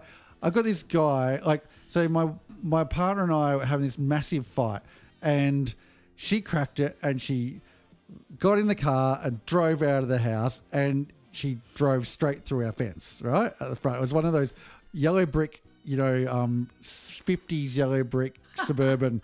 Um, Mid-century, I think Mid-century yeah, house. But we also had the uh, the fence as well, which is why she she knocked it over. And um, anyway, called up this guy, uh, a, a school dad called Macca. So Okay. Macca said, Macca said, See, I was going to stop you here and ask, was he of Slavic descent? no, no, he wasn't. clearly no, no. not. He's clearly not. No, he's from the country. And uh, hey, I'll, I'll, I'll build your fan. I'll knock it down and build a new one for you if you want. I'm like, okay, cool, like good. And and my partner said, oh, I want it to be something like that house around the corner. Two weeks later, all done, beautifully. Like you know, he'd um. He'd got the sander out and like curved the top of the rail. So like, what do you call it? Like um, it's- beveled? Beveled. That's right. He he'd beveled the um all the tops of the um the fence, and it was a beautiful thing. Macca, you did a good job. And then I was like, I need um I need some Rio um put on like the side of my um uh fence at the back so I can grow a vine up it. Yeah, I'll come around and do that. No worries. Macca, um, we we want to get some laundry cupboards put in, like you know that we were going to call the uh, uh, cabinet maker to go. Oh, I'll do it. Have you ever done this before? No, no, but I feel like you know I can do it. We've got new cabinetry, like beautifully. He just called up the cabinet maker, just put put all the measurements, matched it up with the bottom cabinets, all done. a fucking proper handyman, dude. And then he also fixed my plumbing on the way out. Like, and it's just like so. My point being that like this, there are some handyman that call themselves handyman who obviously not handyman, and I think the standard of handyman has gone down in society today. And so, like, you should have to be at a certain level, or there should be some body to register yourself as a handyman. non-Slavic is what I'm Oh, implying. re- which I'm allowed to say, being of Slavic descent myself. Are you, so you're a handyman, Uh, just well, by being uh, of Slavic descent. No, no, that's that's my point. Right. Okay. It's not. Beware the the Slavic. Oh, you think I might have called a Slav, right? Well, but, but in the suburb I live, you know, it's more likely to be a non-handyman of Greek origin, Ah, well, probably. well, at least So the, ortho- it to the be- Orthodox faith, Christian Orthodox faith, Right. is involved. So anyway, look, So how are you going to regulate it? like I mean, we need to like some, we need to frame some sort of rating scale around this this concept here. Um, got any ideas, Kylie? Um, I'm trying to think about this because my, my mum has a, a good friend from Rye who's actually a very good handyman, and he's like got so many people trying to get him to come around that he just doesn't he just doesn't have time for them all. Right. So It's just like know, a conceptual rating scale. Like Yeah, you just totally. need a name for it. Yeah. Yeah, like, yeah, yeah. We, we need to rate it. We need to come at up with some sort of number. like one to so five you know, yeah, like- it could, yeah, it could be that. like it could be how many Anything. how many guys how many like guys could you should you- like yeah how many races how many people should you call out we can't you know like Oh, that's, that's, that's a dangerous, slippery slope there. I've got an idea. Like maybe like I was thinking that it could be a, a, a ten, right? Uh the, being the ultimate. It could be a full macca Like full that- macca? a full macca. Yeah. Like you know, you could have a three quarter macca You could have a six pack macca for are a you, six. are you going to give out business cards for Macca's business So this- Look, Macca doesn't know that I'm like shouting him out, and like he's. I did he's read giving- out that thing before didn't I Yeah, yeah. There's, there's no material gains that I'm getting Full from like shouting out Macca. Um, um, a full Macca or like yeah so it should go from a full Macca down to a full Slav Yeah. well, we, we do live in a society where no one can even grow a carrot anymore. So, and like, in the Yeah. middle is like uh, is Greek Orthodox yeah, perhaps. that's the middle ground. Well, middle ground might be Jim's. the I think. crossroads, yeah. Like, you know, Jim's. just- Jim's. yeah, Jim's could be a five. Uh, they- so types of handyman. But all handymen are good. fifty dollars No, to they're not. fifty dollars to screw in a light bulb yeah Just, So- just thinking of the transcript here and making sure it reads well. all handymen are good. All slabs That's are right. All potentially handymans good. are good. That's right. Um, okay, so I reckon like we could get cancelled here a ten is a full macca. Um, are we were you thinking that Jim's is like regulated enough to be a five? I think that could end up in court. So I'd be calling Jim's a solid nine most of the time. How about we just leave Jim's out of it? That's right. Fantastic. Okay, Thank you, it Jim. could be- uh, maybe we should leave Slavs out of it as well. Like, No. uh, we're No, just because gonna- because uh, Yuri Pavlonov's name needs to be changed um, unless yeah. So Yeah, y- that's a whole other story. you, ha- you have you have a name that, that we've you know we are not the Olympic Committee. We've decided to allow you onto the podcast, even though your name is Yuri Pavlonov. but we're not using Yeah. any sort of official flags. Or, so uh, no, but I think we should be allowed to say maybe. Mm, well, we, need to be able to find something that we can all can agree upon is is not something that we would call. Like so, who would we not call to do our work for us? Like if I wanted my gutters cleaned, who would I not call? Hmm. Tough question. I don't know. Oh, well, that's uh, you know we, we- Staring into the Um, gateway of, of, So of, so let's think. libel. What's what's a lovely I what's think- a lovely Russian name? I think we just go a half macca, Vladimir. a full macca, Well, a three quarter yes, macca. let's call it like we'll call like um we're gonna, we're gonna call it's gonna be Vladimir on the bottom rung there. Right. Okay. Cool. All the way up to if we- Macca. if We're getting okay. okay. All right. all right. Vladimir is like one, two, three, and four, and then we go to Jim or Jim. no, Jim's James. out of this. We go to James. Yeah, Ja- James. James. Yep. James. James for uh, five, six, seven, and then we go up from from there on. We go to Macca. Okay. Yeah. So three quarter macca Yeah, up yeah. is okay. Ken. All right. Ken. I'm going to get really confused. how we do this Because And- James, Jim is short for James, and- so we're not saying Jim. And at the end, if you could just like we give me, never a, said Jim. if No, you could but also that's give my me a number son's out name. of ten, like you know, that would also be helpful for my Instagram post. We don't want to make it easy for you. All right. You're okay. good at maths. I'm going to go first. Like I'm going to say, uh, look, oh, it's a really. I'm going to give it a, a like a seven out of ten, which will be like a That's into the Maccas. that that's that's a that's a is it? yeah that's a We're still in- that's in- a still an Uncle that's a just macca. Just Macca? Yeah, right. just macca. Just Macca worthy. Yeah. Yeah, All I thought it was. I thought it was okay. I thought I didn't. If you You're had got rid of the? DJ Khaled, and uh, something one of the other tracks. I actually thought it would be a really good album, and and a good A and R guy would have track listed that album a little bit better as well. Yuri, what about you? I'm going to give it an eight because generally I'm so full of vitriol and hated everything in the world. And, Wow. and I listened to the whole album and quite enjoyed it. So, Wow. That's so nice. know. I'm so glad. That's a solid macca. That's Yeah, lovely. it's a solid, solid macca. You know, maybe just didn't quite cut the top of the fence right, but you know, it's in a straight line still. He he his beveling wasn't of like you Yeah, the know screen door just artisan. the screen He door wasn't- doesn't quite click in when the gas strut returns. but- He had to come back a number of times. uh, all right, Carly. Yes, I, I think I I really liked. Obviously, I chose it, and I didn't know what to expect, and I really did enjoy it, and especially loved the gorgeous song, as I keep on saying. Um, so I'm gonna give it a, like an eight and a half, which is like going from solid Macca is up into you know deep, almost deep Macca territory.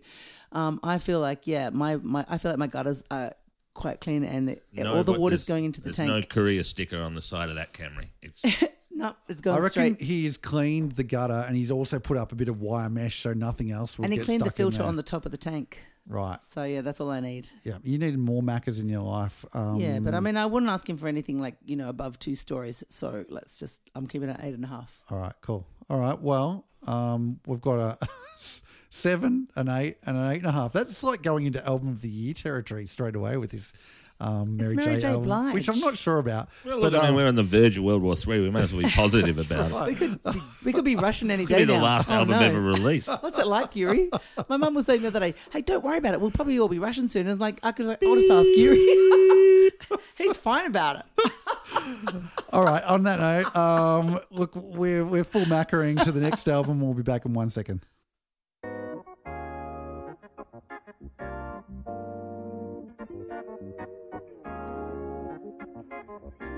Cœur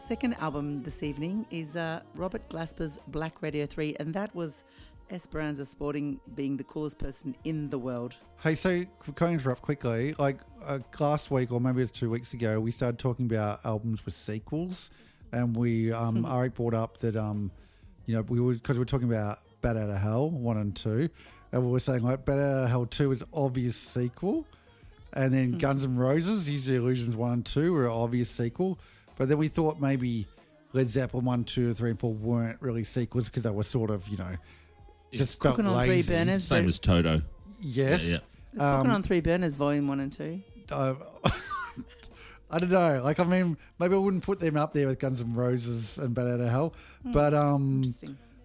Black Radio one, two, and three. I also kind of don't think that they're proper sequels. Really, would that be fair to say? Well, I was just asking you today if I, you know, he couldn't think of any other names for his records, so he just, he's not, yeah, like, it's like, Yeah, I mean, it's not. Yeah, I think it's when you start doing, there should be clearer pathways forwards for sequels, and I, I think calling it one, two, and three maybe is smart from a naming perspective, but maybe not. Yeah, I mean, if you take it from a movie perspective, it's going to be like Ghostbusters, where it's exactly the same film but worse. Next, and Wayne's sense. World. but if it's Star Wars, then you have to start on the prequels. That is that is, that is true. And what do you call the prequels? You may be onto something. Minus here, one, minus two? you may be onto something. Although I did think Guns N' Roses Use Your Illusions 2 was better than 1. Yeah, yeah, that's that's That might be the only exception to the rule. potentially. I like your old stuff better than your new stuff. You uh, guys are not alone. Anyway, keep going, Kylie. Sorry.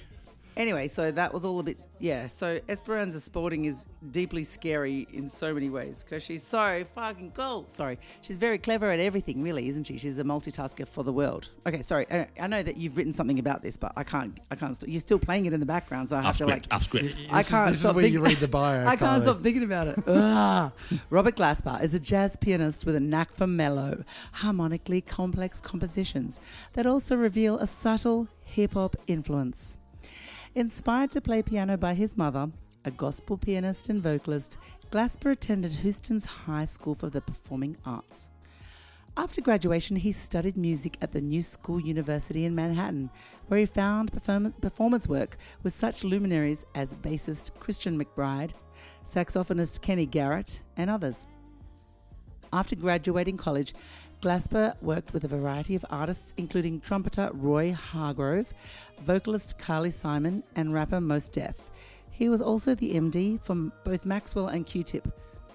Crucial to the enduring rel, rel fuck I can't say it. Sorry, start again. Relevance. Yeah, that's a hard one. Mm. Crucial to the enduring relevance of Blue Note Records since his mid 2000s debut as a leader, the Houston native regularly topped Billboard's jazz albums chart with his highly collaborative recordings for the label, such as the Grammy winning Black Radio 2011 and Black Radio 2 2013, as well as Art Science 2016, all three of which were credited to Robert Glasper Experiment. In addition to guiding projects such as the soundtrack for Miles Ahead, another Grammy winner, Has anyone seen that? Have anyone seen that No. Miles Davis with Don Cheadle? No, I haven't seen it either. excuse me, and R plus R equals nows, collagically speaking. That's a bit of Yeah, a that's a weird tongue word. twister, isn't it? Glasper has contributed to dozens of um, sessions across genres, most notably Kendrick Lamar's To Pimp a Butterfly. Since moving to Loma Vista Recordings, Glasper has released Fuck Your Feelings 2019, a mixtape that exemplifies his resistance to expectations and devotion to spontaneity, and Black Radio 3 2022, a progression from his Blue Note sessions. Thanks All for making me say all that shit was. What? No, no worries. Well, that's part of your role as, oh as god, it was so guest host. tongue twisting. Got to give a backstory. Mm, that's Um, beautiful. Look, it's been 10 years since uh, Black Radio 1 came out last week. Uh, uh, 10 years last week, I think it is. And um, I don't know, like, you know, I mean, obviously you guys are both jazz heads and, like, uh, you know, in a really Eh. epically way. But um, Look at this ponytail. Does this say jazz head to you? I think, you know, um, maybe not to you guys, not that I'm a jazz head either, but like I think that album had a lot of impact um, on maybe redefining what jazz could be and where it could go. Like I, I don't think it's unfair to say that. Um, like he was, Gus was sort of like the guy who grew up in with you know hip hop and modern R and B as his sort of you know as his way of thinking, and he was able to sort of you know take you know the formal education in jazz tradition, then blend it up with you know the, those genres, but more in a way like where hip hop and R and B were at the forefront, as opposed to um you know as we touched on, you know he- just scattered it with you know jazz sensibilities as opposed to sort of you know fully jazzing out on what he did.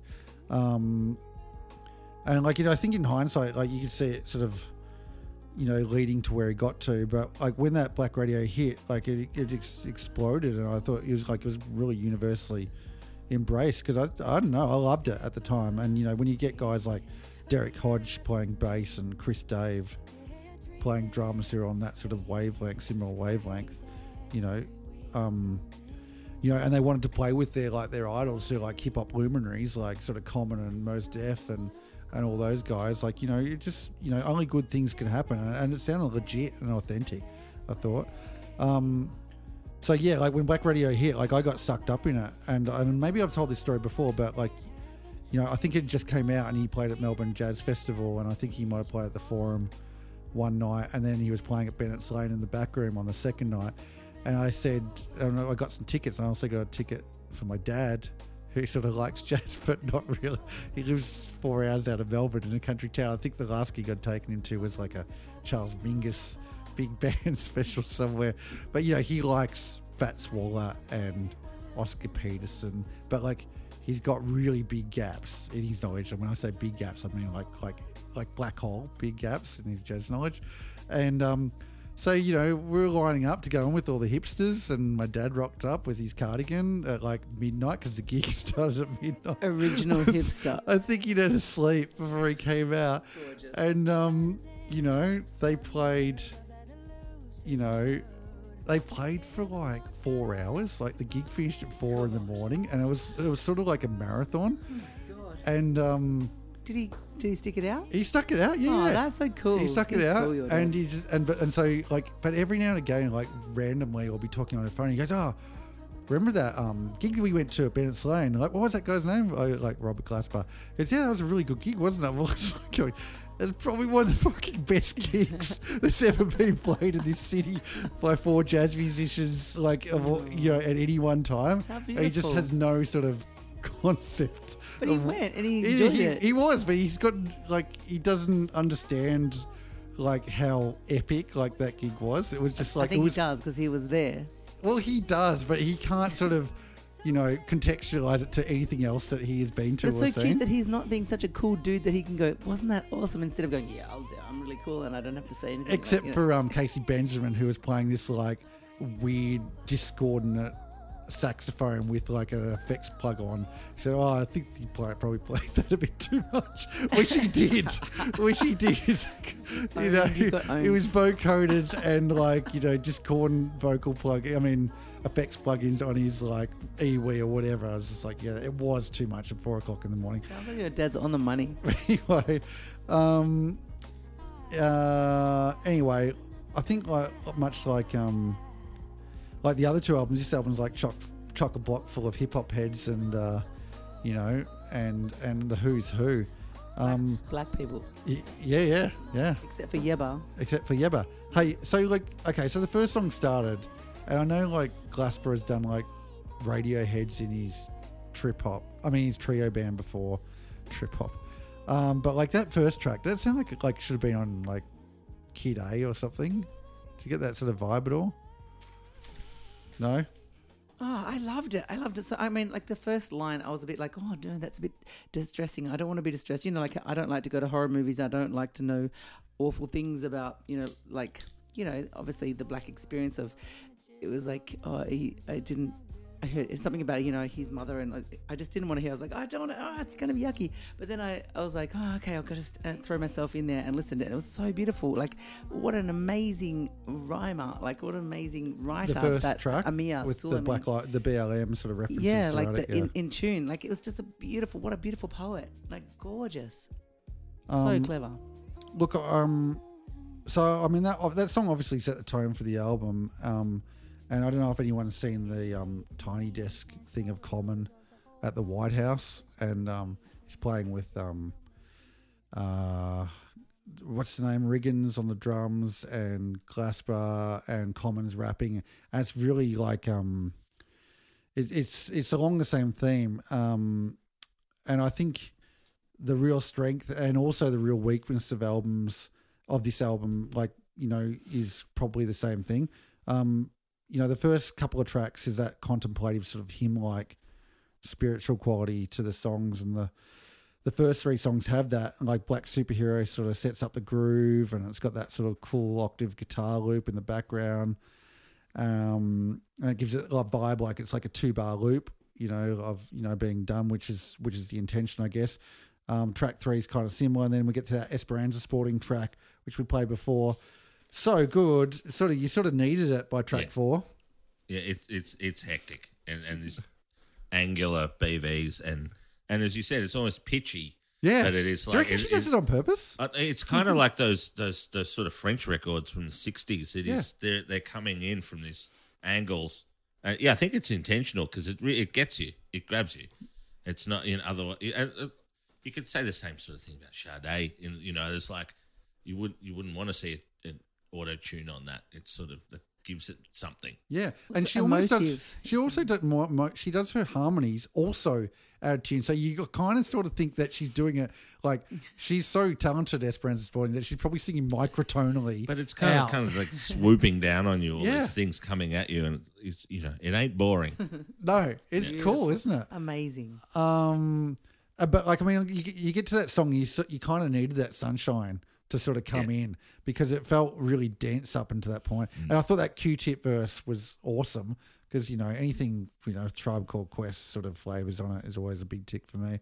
Um, I think I've written yeah. Um, um, so the Yebba track like that sort of harked back to that black first black radio with the optimizer on the bass. Did you get that optimizer? Again, a really distinct vocal thing. You know, she's uh, it's, it's a, I, I love it. Yeah, yeah, Yeah. She was she was beautiful. Um, and the mix profile, um, yeah, it, it felt like it was a track from that sort of Black Radio One to me. Um, I was pretty disappointed with the her Ndegeocello collab. Um, as like the Ndegeocello um track on the first album is like my favorite. Um, I didn't. I hated the drum mix in it. Um, it was really really snary. Um, um, I just wrote not amazing. yeah, look, like, have, like having said all that, even though I didn't like it, if you look at the metrics, like, it is the most popular song by Because it's Ten- got her on it. because it's got her on it. Yeah. So it's had 12 million plays, and then the next best is under a million, which is because it's basically got everyone else is like old school hip hop, or you know, it's it's weird. Um, You got a bit of crossover after that. Yeah, we need we've ever got to be a crossover. Did that inspire your choice of albums after that, Arik? oh, Arik, sorry, Arik, Yuri. Sorry, Yuri. Yuri. Uh, it, it um not really, but uh, it, I, I I did find it. You know, I do think we live in some sort of sinister simulation, and that just proves that. You know, that just jumped out at me as soon as I stunk into this album. I'm like, well, that's just weird, isn't it? So it was um it was uh, Lalah Hathaway doing Tears for Fears. Everybody wants cool to rule the that? world. I mean, the crossover. I thought it was nice, but like you know, like in my humble opinion, I think Everybody Wants to Rule the World is probably one of the best songs ever Yeah. made. Yeah, yeah, yeah. I yes. But I just thought it was Like, so it's cool so- because we're doing Tears with it, and also, but she like anything that Lalah Hathaway does is like next level amazing. And like if you're gonna add backing vocals to it, I I think I'll allow her to. I don't know. Like, I mean, when you've got a song that's so perfect, like, what's the point of doing a cover? But, but she sort of found all those like other chords or har- little harmony thing that's that you would sort of sing in the in the shower that you wouldn't sing in front of anyone else. But she was like, she's Lalah Hathaway, so she can make it like. I'd listen to her sing anything. Like, like Yeah. if, if ever you want someone to sing on the note, like she's the anti Esperanza. She can sing a chord. Yeah, she's crazy. Um, I actually, my favorite bit about that song was actually the common rap on it, um, which it could have been a completely different song, like like when they sort of broke down into something else. I thought that was really cool. Um, the Musiq Soulchild track I thought was nice. I liked all the BVs that sat in with the high Is pads. that is that um everybody love? Uh, let's have a look. Sorry, I got to bring it up now. Is that the song after Everybody Wants to Rule the World? Don't matter. Yeah. Yep. Gregory Porter. No, no, no. Gregory Porter's the next one after Yeah. that. That's not. So the Gregory Porter track with uh, I love Gregory Porter, love Ledisi, Mm. And when he starts feeling when he starts singing, you feel good. You know, he's just got that voice. it's so good. I thought the track was a bit straight ahead though, and like this is where I'm going to go. I'll just this is my kind of issue with the album. It's pretty straight ahead. Like it's kind of set up the groove, hang Mm. on it for four or five minutes, maybe go to the bridge, maybe make the groove interesting by putting in an unusual chord choice. But actually, at the heart of it, it's just three chord grooves. And chuck on a, a segue chunk Yeah. at the end. And like, like don't get me wrong, I think it's lush and it's cool as fuck with like heaps of interesting bridging chords. But it, I don't know, it feels like it's one song after the other of the same thing. Um, and the only difference is the vocalist change. And But they all wrote their own songs, which is interesting. I, I just think when you're critically analyzing it, like it actually becomes a bit same samey. Um, Mm, yeah, I did feel that a bit too. but like on a vibe perspective, like it's super sexy. Like I mean, I'm sure you would have road tested this album late at night, Yuri. I mean, like that was part of the brief of you coming on. That's tonight, right. That you were given the task of putting on this on I at think- I think this- twelve o'clock and see what happens. Yeah, yeah, that's right. I think this one I was actually lying on uh, in the lounge room, and my partner came out and said, "You're snoring," and uh, I went, "No, I'm not. I'm listening to an album." no, it's make makeout music. I was waiting for you. I could hear it playing from the bedroom. Is what she said. She was like, "Is this makeout music?" What's happening, Yuri? She said. I like it. We're No. making this up as we go along.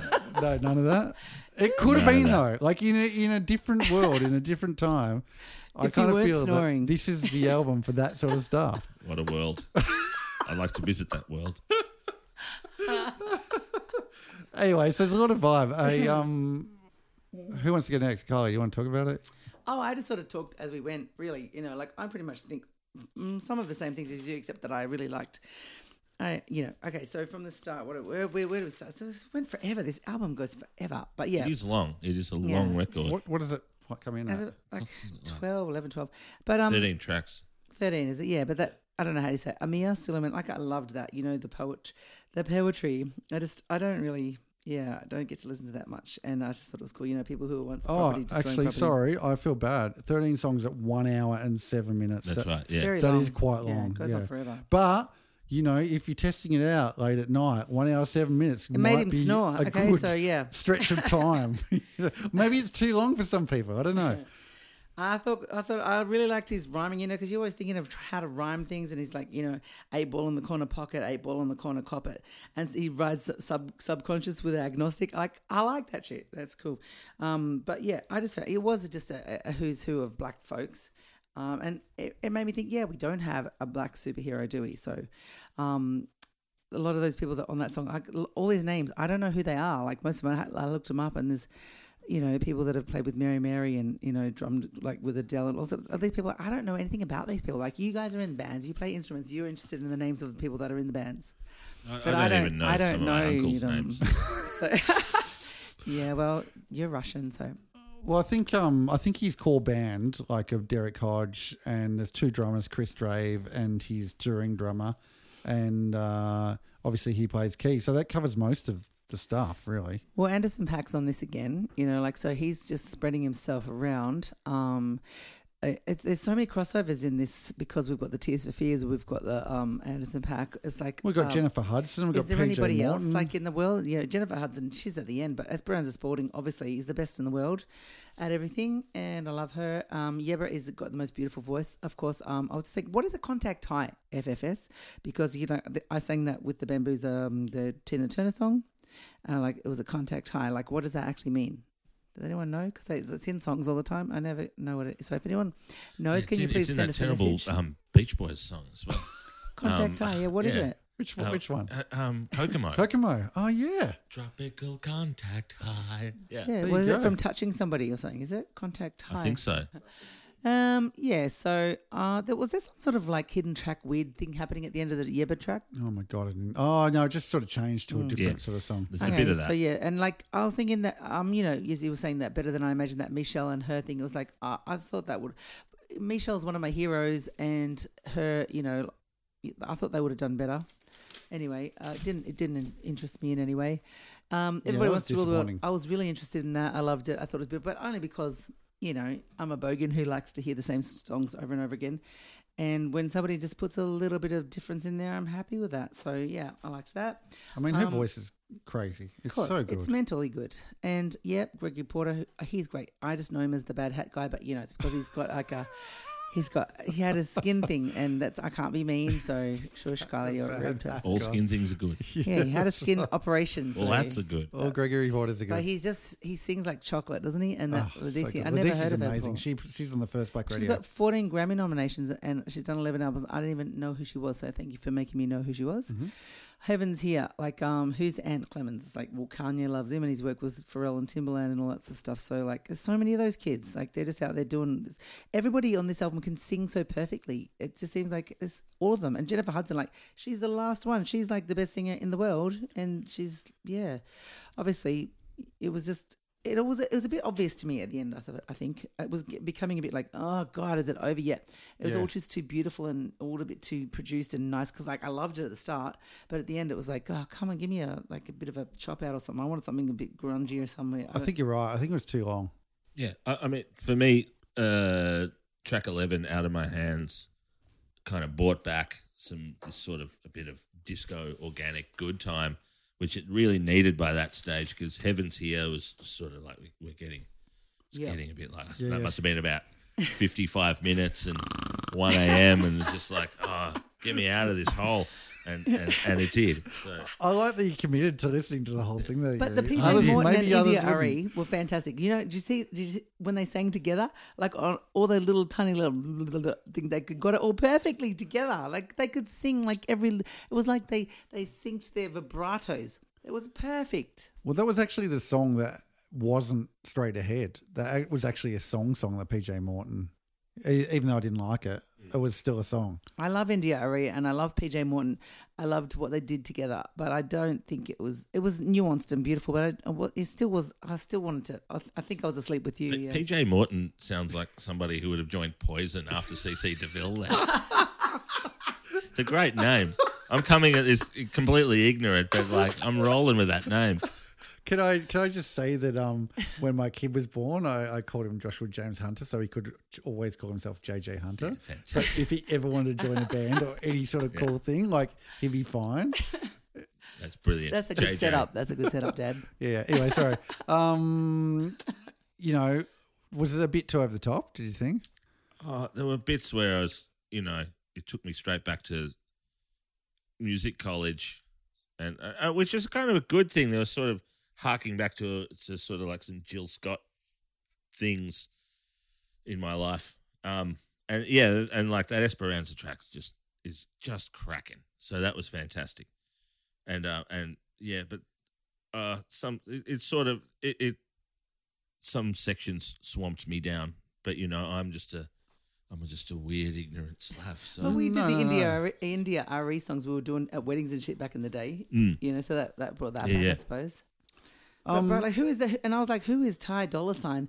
He's a very pretty looking boy, isn't he? And he's, he's not even a rapper; he's just a singer. Okay, that that's a He's straight pretty up big. strange thing to be doing in, in that world.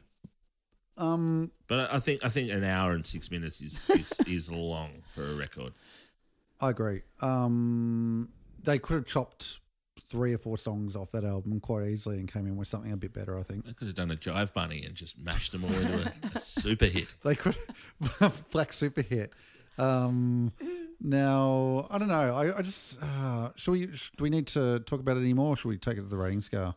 Anyone else want to like add anything? Can we get? I don't know. I mean, the mix it was beautifully mixed, wasn't it? Like, I mean, the, Oh, the, yeah, the beautifully standard of, produced. of of s- um the sounds on it were just so Yeah. good. it was sleep. Uh, there was- there was- it, put you to sleep. Yeah, it's beautiful. All all vocal performances sounded phenomenal.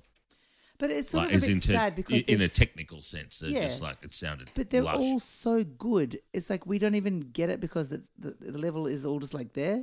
You know, instead of going, oh, have, let's have a shit singer so we can see how good the next singer is. I wonder who um insert name. I wonder if um Esperanza Spalding was um Uh-huh. ran that song because you know that uh, had such a continental vibe Hmm. about it, didn't it? Just felt like so like like sixties French. Yeah. That it was so perfect. Like who did that? who was that band that like uh, Simon Gray used to always make us sing. There was that band from uh, like Sweden or something that always did all their harmonies in ABBA. unison. No, I'm like yeah, but no, it was another one. Uh, Roxette. Okay, No, we, we're not playing this game anymore. Sorry. I can't. I don't know it, but like the unison. Uh, the, the the the backing vocals taking over and having a section and being all in unison. It's just like a really lush thing, and that's what she, you know. That sounded really like that. Like everything was like I agree. It was. Segmented. Clearly, you're talking about Roxette. Although I don't think it was there was a lot of unison singing. I think uh, but um, no, not. I mean, but even but unison, but also up the octave unison, like the same, you know, same note. But yeah, just it sounds really neat and pretty and dreamy. there's a really famous French band. Uh, I, I I wish I knew my my French history, but like you know you you watch it on well, they're no good at wars, are they? don't know. Well, I just good don't talking like it up. Um, I just it's y- y- oh, I need to research it in the break and come back and have a look. But yes, any any sort of sort of French movie from the '60s, Serge Gainsbourg. That's right. There yeah. we go. It sounded it sounded a lot like that. Mm. Did you get that Uh, vibe? absolutely. yeah, yeah.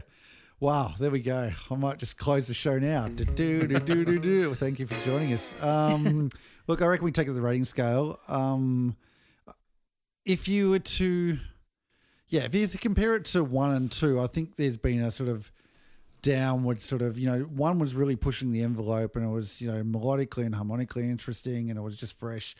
Um, two wasn't as good.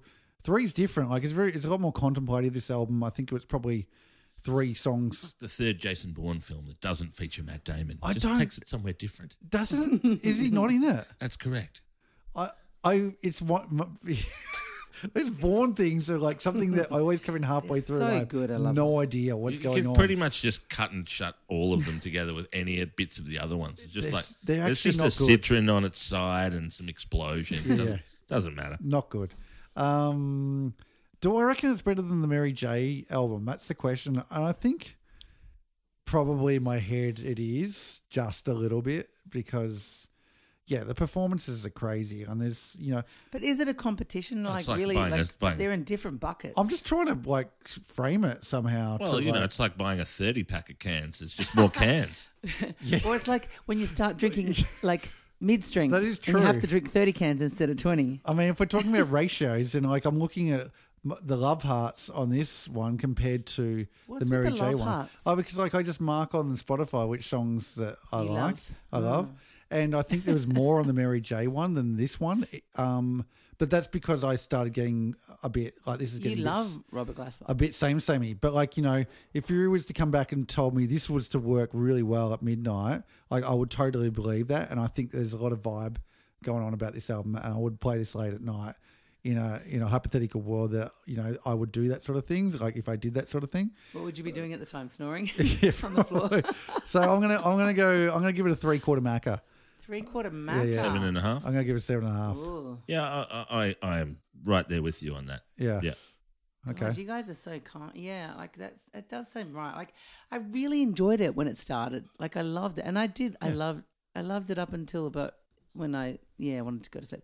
So, but you know, it's it's kind of like I think it's one of those like a grower. You know, like you just would like put it on the background, and you'd always be happy to have it on. You could even put it on repeat because you wouldn't even know where it was up to because it's pretty much the same all the way through. I think just like the White Album or Use Your Illusion one and two, it, it, it, it could have benefited from some truncation, What is truncation? shortening. Shortening. Yep. Okay. Yeah, but still, I think that if you put it on repeat and had it in the background, you'd have a happy night. You know what I mean? Like if you weren't trying Yeah. to do it, if Would- you weren't trying to impress anyone except one girl, maybe. Would you rather 30 4X Golds or 24 Cronenbergs? Um, Uh, twenty-four Cronenbergs. Uh, I'd I'm rather not sure. a six-pack That's, of. that's an Melbourne eternal beer. question. I just There's I- no answer to that question. Okay, good. I got it right then. Um, Hmm. I, I kind of I have this sort of issue in my head that Glasper's becoming the Cafe Del Mar of Hmm. jazz, and you know, which is not a good thing. Mm. Whereas, like once upon a time, he's this really fresh guy who was just doing all this sort of you know interesting stuff, using hip hop, R and B, and blah blah blah, Radiohead, and and now it just feels like oh, he's really getting to that borderline. I really hope he doesn't do a Black Radio. Oh yeah, he's managed to take every single cool person in the world and make them sound like really bland. I feel if you just stopped this album track 11, it would have been like concise and killer. Yep. And then it sort of just, just waffled on a bit more. Yeah. Yep. Well, yeah, because And, you know, you know, when- I love you know waffles. All put- waffles are good. When you put too many flavors in, and it just tastes like nothing. That's right. Yeah, I'm going to give it a six and a half. So what's that? That's but that's Oh, that's like James. That's, that's moving into James territory, Uncle Yeah. James territory. Yeah, so six and a No half. affiliation. No. Yeah. Why don't you just give it a six pack? Uh, I'm going to give it a six pack. I'm going to go for a six pack of Melbourne. Oh, ooh. Oh, I don't know how that works in the range. No, stuff. actually, that's too good. Actually, I would rather a six pack of no, no. Actually, no, because I love a six pack of Melbourne. I'm going to give it a six pack of mid mid strength, which is yeah What's what's mixed? What's mid strength. 4X Gold. Yeah. Uh, Roger, uh, Roger. What is it? Great, great, great, great Northern. Yeah, Rogers great. Northern, Yeah, obviously. it's Great. Northern. Oh, Yeah. that's that's Yeah. right. We can't give So- Black Radio a Great Yeah. Northern. So we're going into that territory. Great So- Northern is okay, deep trip. six. Okay, six. All right. So that's uh, two seven and a half, two uh, three quarter macas, and a uh, six pack of uh, mid strength beer. Okay, we'll be back in a second with the last album. Right on.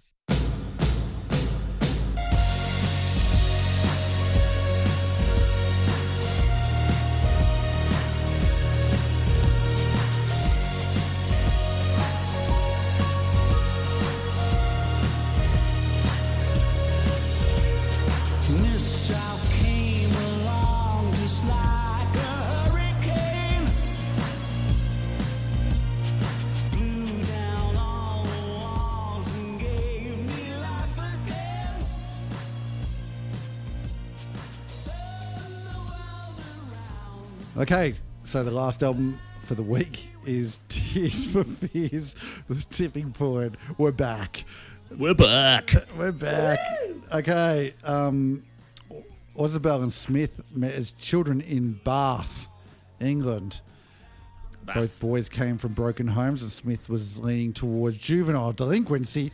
Orzabal, however, turned towards books and eventually discovered Arthur Janov's primal scream therapy, a way of confronting childhood fears that John Lennon embraced after the Beatles disbanded. Orzabal turned Smith onto Janov. Um, is it Yanov? I feel like I'm saying that wrong. you don't pronounce a J, do you? It's like, I, I, I, that's a 50-50 on that. okay, thanks, Gary. Janov's probably fine. But before the duo explored this theory further, they formed the Ska revival band Graduate in the late 70s after releasing a handful of singles, including Elvis Should Play Ska. That's bad. Graduate dissolved in the early 80s, as they should have, and the duo went on to form Tears for Fears, a synth pop, out, synth pop outfit directly inspired by Yanov's writing. Riding in on the tail end of New Wave and New Romantic Tears for Fears, which features musical contributions from former graduate keyboard Ian Stanley on early albums, landed a record contract with Polygram in 82. Uh, the following year, the band released its debut, The Hurting, which became a major hit in Britain, generating no less than three top five hit singles. Two years later, the group released Songs from the Big Chair, which demonstrated a more streamlined and soul influenced song sound. Songs from the Big Chair became a huge hit in America, rocketing to the top of the charts on the strength of the singles Everybody Wants to Rule the World and Shout, which both hit number one, and the number three Head Over Heels, which were all supported by clever, stylish videos that received heavy MTV airplay. I guess that was the beginning of MTV 85, Yeah, I'd say so. Right Yeah, yeah. 83 to 85. Yep. That would have been the prime, that would have been Primo. yeah, when it was like all happening. Um, instead of quickly following songs from the Big Chair with a new record, Tears for Fears laboured over their new record, eventually delivering the layered Beatles esque The Seeds of Love in 1989. I remember it well. Yeah, uh, me too. I listened to it today. It didn't sound as good as I remember No, that. no. Um, Still sounds great in my head. Yeah. Yeah. Uh, sowing the seeds, do do do do, The- featuring soulful vocals from Oleta Adams, who dominated the hit "Women in Chains." That was the only thing that I wrote about this was like, I want more wo- wo- women in chains. The album became a hit, reaching number eight, while the single "Sowing the Seeds of Love" reached number two in the US. Sounded like "I'm the Walrus," didn't it? Yeah, yeah. Sowing the Seeds. Um, Tears for Fears spent several years working on the follow-up to Seeds of Love, during which time they released a collection of Tears Rolled Down greatest hits. Um, the group sort of broke up in '92. Um, I think I was reading that Orzabal, the guitarist, was quite finicky with his production, and Smith was more of the vibe guy, who was the singer. So they split up, and Orzabal took the name and kept recording um, under the Tears for Fears label, and they released uh, Raoul, the Kings of Spain in '95, which failed to make an impact. In '96, they released a rarities collection. Blah blah blah. It goes on and on and on. Um, so they got back together, I think, in 2015 after Orzabal's um, wife passed away. Um, uh, and they've got back together to do this album in, and have been touring. Uh, and it's just arrived and it's come out. And I think it's the first original material by both of them in 18 years, which is a long time Yeah. Between drinks. So I'm going to start off with the my, my Tears for Fears story, which is um, when I first joined, um, when I first started playing, um, Kylie just done the Family Tree album, and it needed someone to do, you know, electro, and so I said, look, I think I can do this on Ableton. So I programmed it all in, and then she got a gig at Bellingham Festival. It was the headline slot. It was 90 minutes. I'm like, well, we've only really got about 55 minutes worth of uh, music here. No, we're doing a 90 minute set. So I went on and got all these stems from all like all these old sort of rare sort of, you know, new romantic, new wave songs. And one of them was Shout. I got I found the stems for Shout. I thought we could do this. It'd be really good, like, you know, like as like one of the last songs as a cover. And so I've really just been new to Ableton and triggering and, and everything. And I got through 87 minutes of of playing music perfectly well, like amazingly well. It was a real fucking mind fuck to be triggering all this stuff. And we're playing shout, and I dropped a I dropped a bar, and Kylie turned around and goes, "What the fuck are you doing, man?" like, on stage into the microphone. Very good interpretation was. what the fuck are you doing?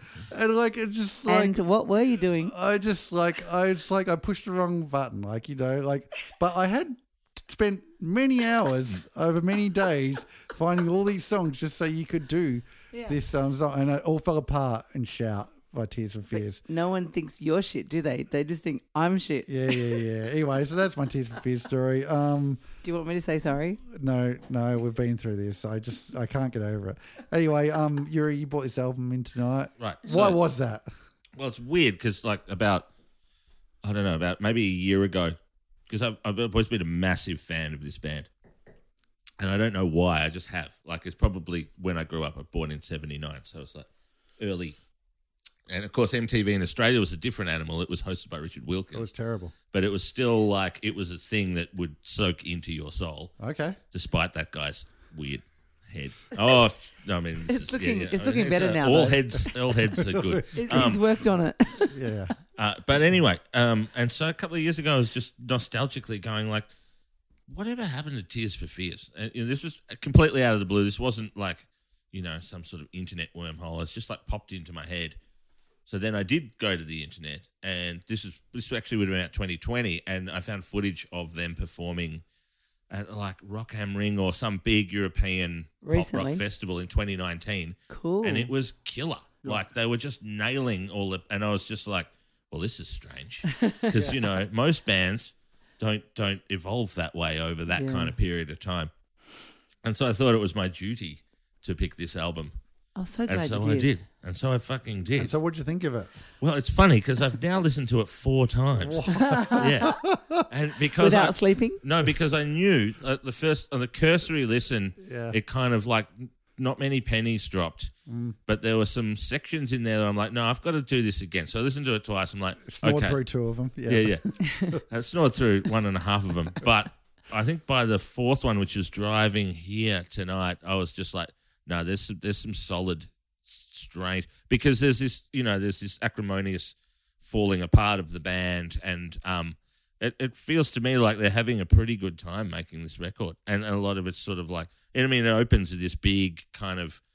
Almost sort of like sea shanty Okay. ballad. It was a weird Yeah, opening. that was a wasn't weird it? opening. with the guitar. But that tune, like that's classic Tears for Fears because it comes from Yeah. that, and you go like, oh, it's just going to be like three minutes of this, isn't it? You know what I mean? It's just like, Is this you know, what we're, is this where they're at now? But they're showing lives, you is that they That's can still play an instrument, It's just, even though they're just. You know. playing, they're, you think they're a synthesizer band? It's like, oh wow, they can play an yeah, it's just, it's just that. It's, and, which I'll, I'll, I'll fill in that word later. Um, someone you may have said recently saying inappropriate things. Anyway, um, but uh, like no, and, and so you know, and that is a strange track. But again, it, it twists and turns in this weird direction, and it ends up somewhere completely It weird. does. Thing. Yeah. and they end the album the same way with Basically. another guitar like started song, but which is what quite this, weird. what this band has over every other band, except for maybe certain incarnations of New Order, Mm. is programmed shuffle. So interesting you And- say New Order because yeah, I've got that yeah. written down in my And notes as well. This, this, these guys are the kings of a sequenced shuffle, which is a strange rhythm in itself. Yeah, because Um, I was thinking yeah. about it because I didn't understand. I'm so glad you said Yeah. because I don't understand it because I, you know, I don't play that. I don't Yeah. understand.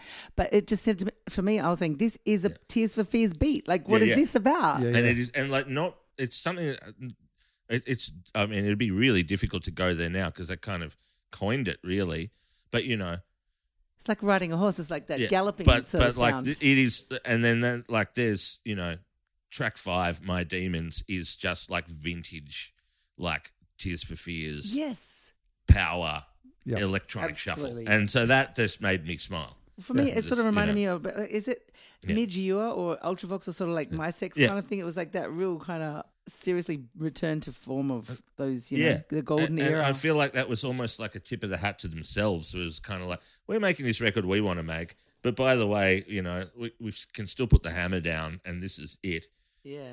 And um Check and, and of course out. and also like back later in the album, please be happy is is that that, that heavy Emo. heavy Beatles thing Yeah, yeah. again. So Mm. Beatles. Yeah. But you know, they can get away with it. For some reason they could get away with But it. but I think I get away with it because no one else does that anymore. Yeah, Do- does but, like, there were do so many stuff? mod bands in Melbourne, and I won't name names Mm. because they're still alive. But the master plan was, I was the in one Beatles as well. one. The master plan. But you, you know, yeah, but like there's, you know, there's it was it's cringeworthy to go in that direction most of the time. It's somehow um, Tears for Fears have it's always even Seeds of Love, which is so weirdly lush and of '89. It's very '89. Well, that was also the time when, um, not but Julian Lennon Yeah. brought out the um, song that was also um, yeah, yeah. Uh, "Tears Well in My Eyes." yeah, yeah, Saltwater Wells, Salt, what, yeah, salt yeah, yeah. wells in my eyes, Yeah. which would at the same time, like, Yeah, yeah. it was kind of weird that there's This, yeah, it's this like this. Beatlesque sort of George, we- yeah, another sub British invasion. but at the same time, George Harrison was still releasing songs. Got Yeah. my mind set on you. It was so strange. Yeah, sorry, Yeah. I digress. Anyways, I recommend to anyone who's a Tears for Fears fan to listen to this more than once. It needs like three, and then things start to drop in, and then it gets much more interesting because all these melodies start to stick, which is again is something is, is all you want to kind of achieve in the pop world, and so many people don't. And they're, they're master craftsmen, and they are, you know, clearly they've aged and they've aged gracefully, but um, they still, you know, I- don't think it's a record that's trying to make number one hits. I think it's a record they just really wanted to make. Hey, um, question: Are there two singers in the band? Do they both sing? both sing, they Right, both so sing. that Yeah, makes so much sense now. Okay, because yeah, I was just about to ask the same question because the, the voice sounds like it still sounds like a choir boy. It's like a, an angel. Like I mean, how can you sound like that? I've seen the photos of them. They've That- got long that- white yeah. hair, That's- and the, that's it's what- like as a baby boy voice. That's what freaked me out about this live 2019 footage because I was lit- out of the blue. I'm like, I have a massive knowledge gap between like 1989 and and now. So it's 20 years. I'm like, are they still alive? Yeah, are they, of you know, course. are they running a cult?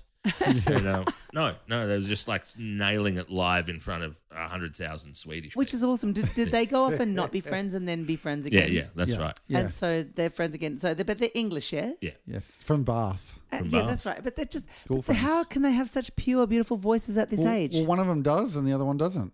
So one And of it them, works- it the, works a the treat. guy who left was the lead singer. But even at that, anyone. I'm not talking about just them, but anyone at that age. How can they have that voice? I, I don't know, Carl. You're the resident singer in the band. Like, you let us. Hello, mate. herbs, Slightly older. herbs, Well, tinctures. how does um, Tinctures. What, um, what's the Guns N' Roses singer? Axl. Well, he's still got a high voice. Here's a yeah. Here's a tangent. Like I saw them at, at MCG. I don't know if you did as well. And I wanted to, but I uh, just it couldn't. was weirdly like his range is still there. Like Yeah, they of course it didn't. is. They haven't tuned anything. Yeah, down. which is cool. Of course, it's the, the, you Yeah. always got your range, but I'm not talking about your range. I'm talking about the It's- sound of yeah. your voice, like No, the no, that- actual. like, there's not even any little sh- It's- ridges yeah, or it's- like. yeah, I think for those alto guys, like they, that's something that just stays. it's strikingly. Maybe he got his yeah. balls taken off, So yeah, like Michael Jackson. Don't have to look so upset about your podcast. no, no, no, no. I'm just trying to think. I'm trying to think about it. Um, yeah, I, I. I, think they're castrati. Yeah.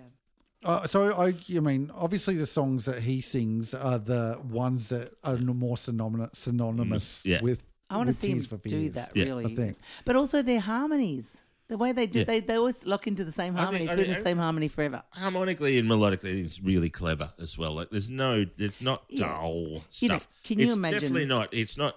It's not hit material. It's not pop radio hit material. But it's like, I feel like it's a revisiting of the fact that they're pretty badass at what they do. They're I having a mean, good we were time. teenagers when they were writing to us. Like Yeah. they and were they're shooting also proof fish in a positive that barrel. really, really kind of like not good looking guys could be the biggest pop stars in the world. Like there's some weird things going on those heads. you I'm just looking at songs for the big chair. And, All right, heads are, But all if, heads you, are good. if you're that good at stuff, Yeah. really, we were just like lambs to the slaughter before their their greatness, weren't we? It was like we didn't even realize how good they were. I thought they. Yeah, I thought we were realised. No, but I was a kid. I just thought that's just uh, like I just really liked that. I didn't know why I liked it. Look, I didn't. I didn't think I was going to be talking about my dad on this podcast so much tonight. But like, he came back in 1986 from. Uh, he was a school teacher, and he'd been on the the Tasmanian t- uh, trip, and uh, Was it the Abel Tasman? uh, they went on the Abel Tasman, Yeah. went to the Cadbury factory, and did all the things that you do in Tasmania in the 80s, and um, Not all of them, clearly. not all of them. Not all of them. Um, and uh, he, he'd been on the bus for a week with the year 11s or whatever. And he came back. He said, "Let's put on the radio. Put on the radio on the on the cassette." And uh, we listened to the radio. For here it is. Here it is. This song. Everybody wants to rule the world. Best song. Yeah, it is. I'm just like, wow. Like, Winning. You know. And I have to just interject briefly and say that we did perform that very song in our slightly. Well, not. I'm Was not going to to say ill-fated. To the quilters? Solid To the- gold, yeah, deep gold. deep gold. to the uh, to the quilt convention of 2015. I think it may have. Been, it might have been earlier than that. How many people were in this band? Was any synths actually being played It in was this band? We it had was a Will. rehearsal. It was Will Hull Brown on drums and Sam Cope on keys. Sam. Jason Destoli, my good friend, on guitar and vocals. And we, heard, violin. we rehearsed at three phase. It was Yeah. a deep scene, yeah. yeah. And we yeah, and, but and the quilters danced. The they came quilters, upstairs. they we were in the danced. roof. Amazing. Um, those are a wild crowd. Those quilt aficionados. Why didn't we do Woman in Chains instead? well, n- next time. Um, I've got my um, my JXP three P synthesizer at home, and listening to this album this week, I had to get on and do do so good. Didn't quite get there, so obviously wasn't JX three P, but it might have been like a DX Well, seven yeah, or a. Uh, I don't understand what language you're speaking about. Just Like, a synthesizer that plays a do do, and everybody wants to rule the world. it was so magic. Like Brett's got all these stories about when he was young, li- listening to Tears for Fears. He's like, "Oh, that's where I lived in Noosa when I was young, and I was a barman, and I would listen to like the, I used to play this song. You know, everybody wants to rule the world, and, and like a shit off my neighbors and all that sort of stuff. Everybody's got a story about it because it was just a time in your life. It was like, oh, this is amazing. I need everyone to know that I'm listening to this really fu- loudly. Also, the funny thing about that song, it's not your traditional pop song either. Like No. it's like it's such a strange song to be a massive international hit. Strange. Um, Cleverly written. And it wasn't like a classic new wave tune either. It was just like odd. yeah. Yeah. But I noticed, Really but, odd. like, but was Good it pre-chorus, written- though. Was it written by just those two? Because I noticed there was a, like this dude on here on the writing, like dude, one of the writing dudes that's on here. This is Sacha dude, Sacha Skarbek or whatever. He's actually responsible for writing the James Blunt songs. Oh, interesting. He's written on the new one, on the new album. yeah, he's written on the right, show. okay. And I was like, okay, so maybe did they always always have amazing songwriters come and join them, I or would were have they thought just there was really some good? sort of Geneva Convention against that. yeah, you wouldn't have thought that a band like that would need to be putting other. Imagine songwriters on getting a would they? job ever again after writing said song. Um, the things that I thought were interesting was also um, when, especially when you, because I was going between songs for the Big Chair and tipping point, and just the the mix profiles between the two were like you look at today's. uh, You know, plugins with reverb plugins and the width plugins and the depth and space, and you you put them on the cans, and it's so massively different. But I also think, you know, a good song's a good song, and that's always going to trump any sort of really good mix profile. But the mix on this was actually quite amazing. Um, like like you, that first song was a real curveball.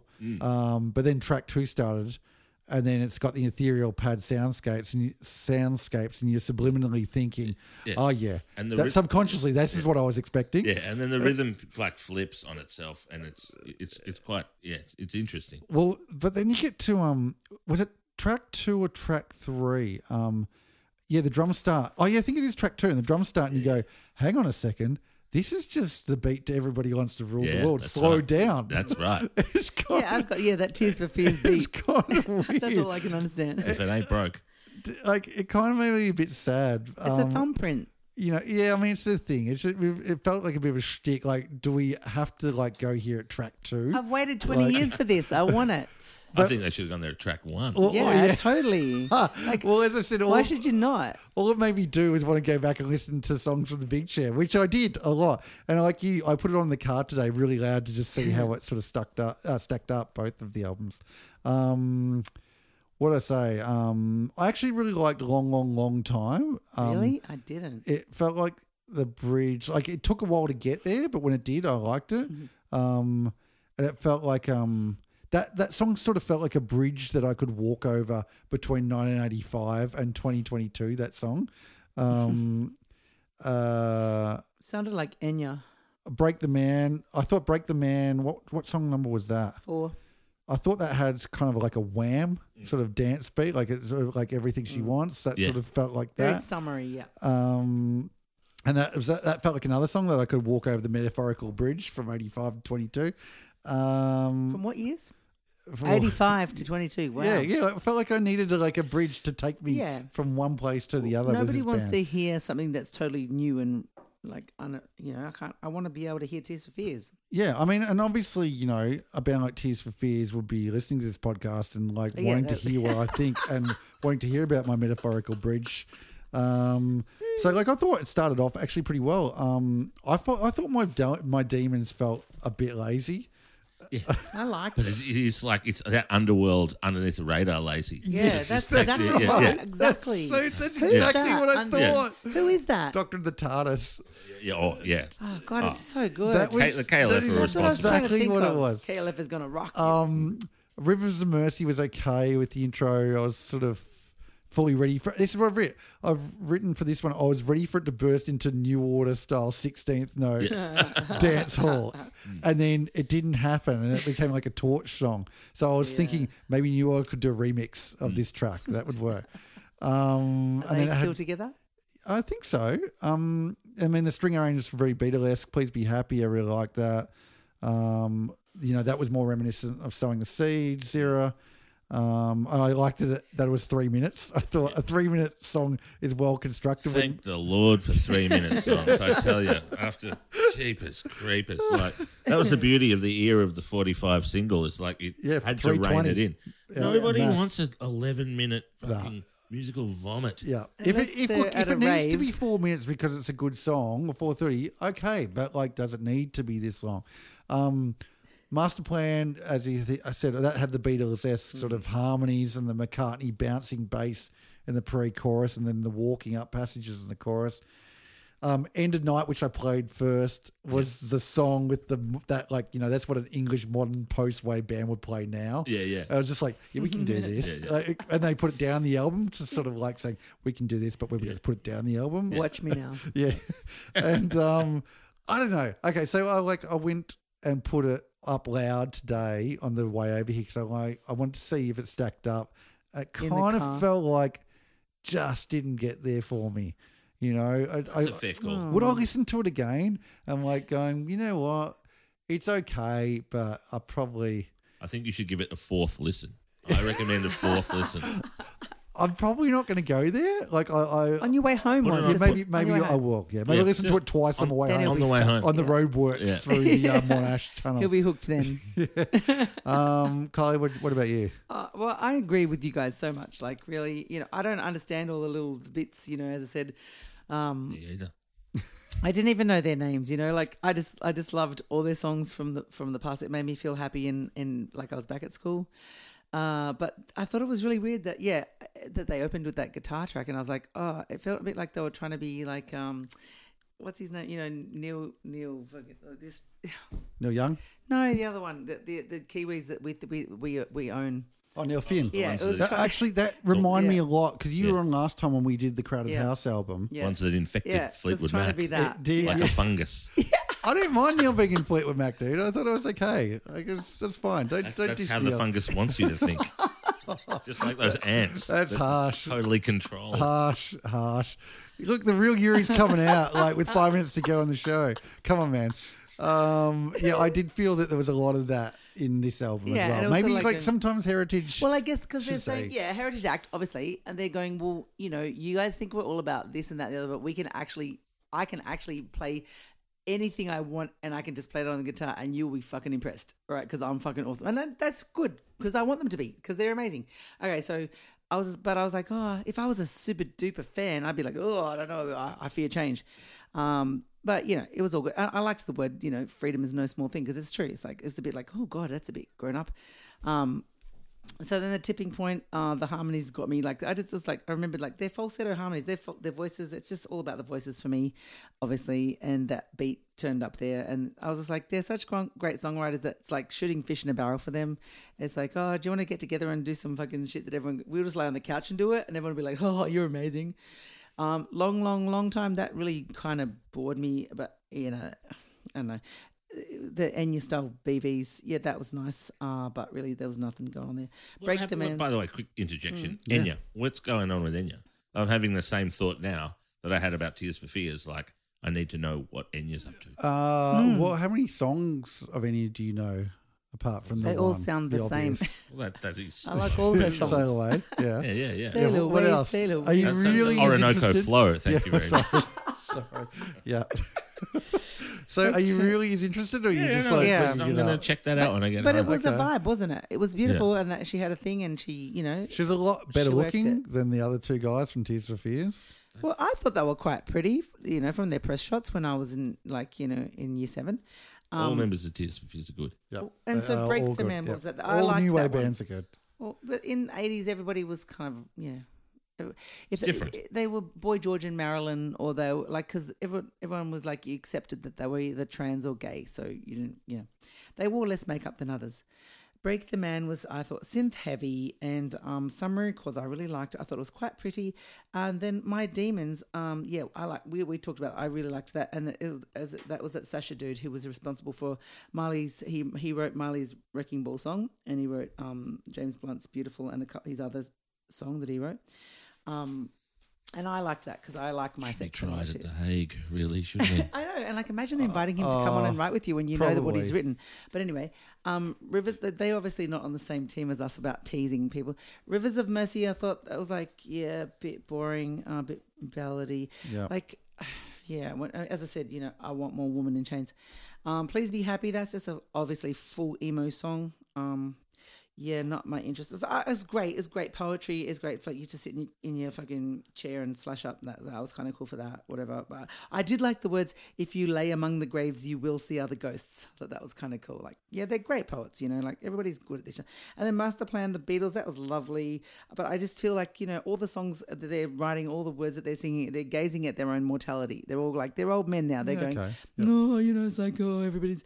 This is what's going to happen. That's That's just what happens with humans. They just uh, Yeah, I know, but like. And, you know, so you know, Yeah. they get cantankerous, and and But, it's like, just you just got to new- pray they don't have a massive nuclear arsenal at their disposal Yeah. when they hit that age bracket. Yeah, you, you sort of kind of wish Putin had just sort of said, "Let's just get the band back together" or something like that, rather than like having Yeah. to like think about all the Don't have bullshit to he's prove going on yourself. Like, don't go out bashing people. Just write some sad songs about how you wish you'd done things better in your life or something, um, and that we're probably going to die soon. And Do you think you're that's nearly at that point in your life, Kai? Yeah, definitely. right. I mean, like you know, I'm like at, at- I'm at the um um James uh, Uncle James like lawn mowing service uh, stage of my life. Um. And so, end of the night, enjoying that, I- I felt like they were enjoying all their toys. Like they Yes. were like, "I've got this toy and I've got this toy." I feel what like does this one they do? could have Look just given this. that song to Arctic Monkeys. or Look, what, what does this one do? like. What does it, what does this button do? Like, oh, let's play that one. Uh, number ten. That's ten songs. Yeah. So stay. Mm, yeah. That's when I was like, yeah. What that choir boy voice? That's just. I mean, you know, I'm amazed by that, by that human, that human perfectness that is still there within the frailty. Like, I He has loved got a it. pretty voice.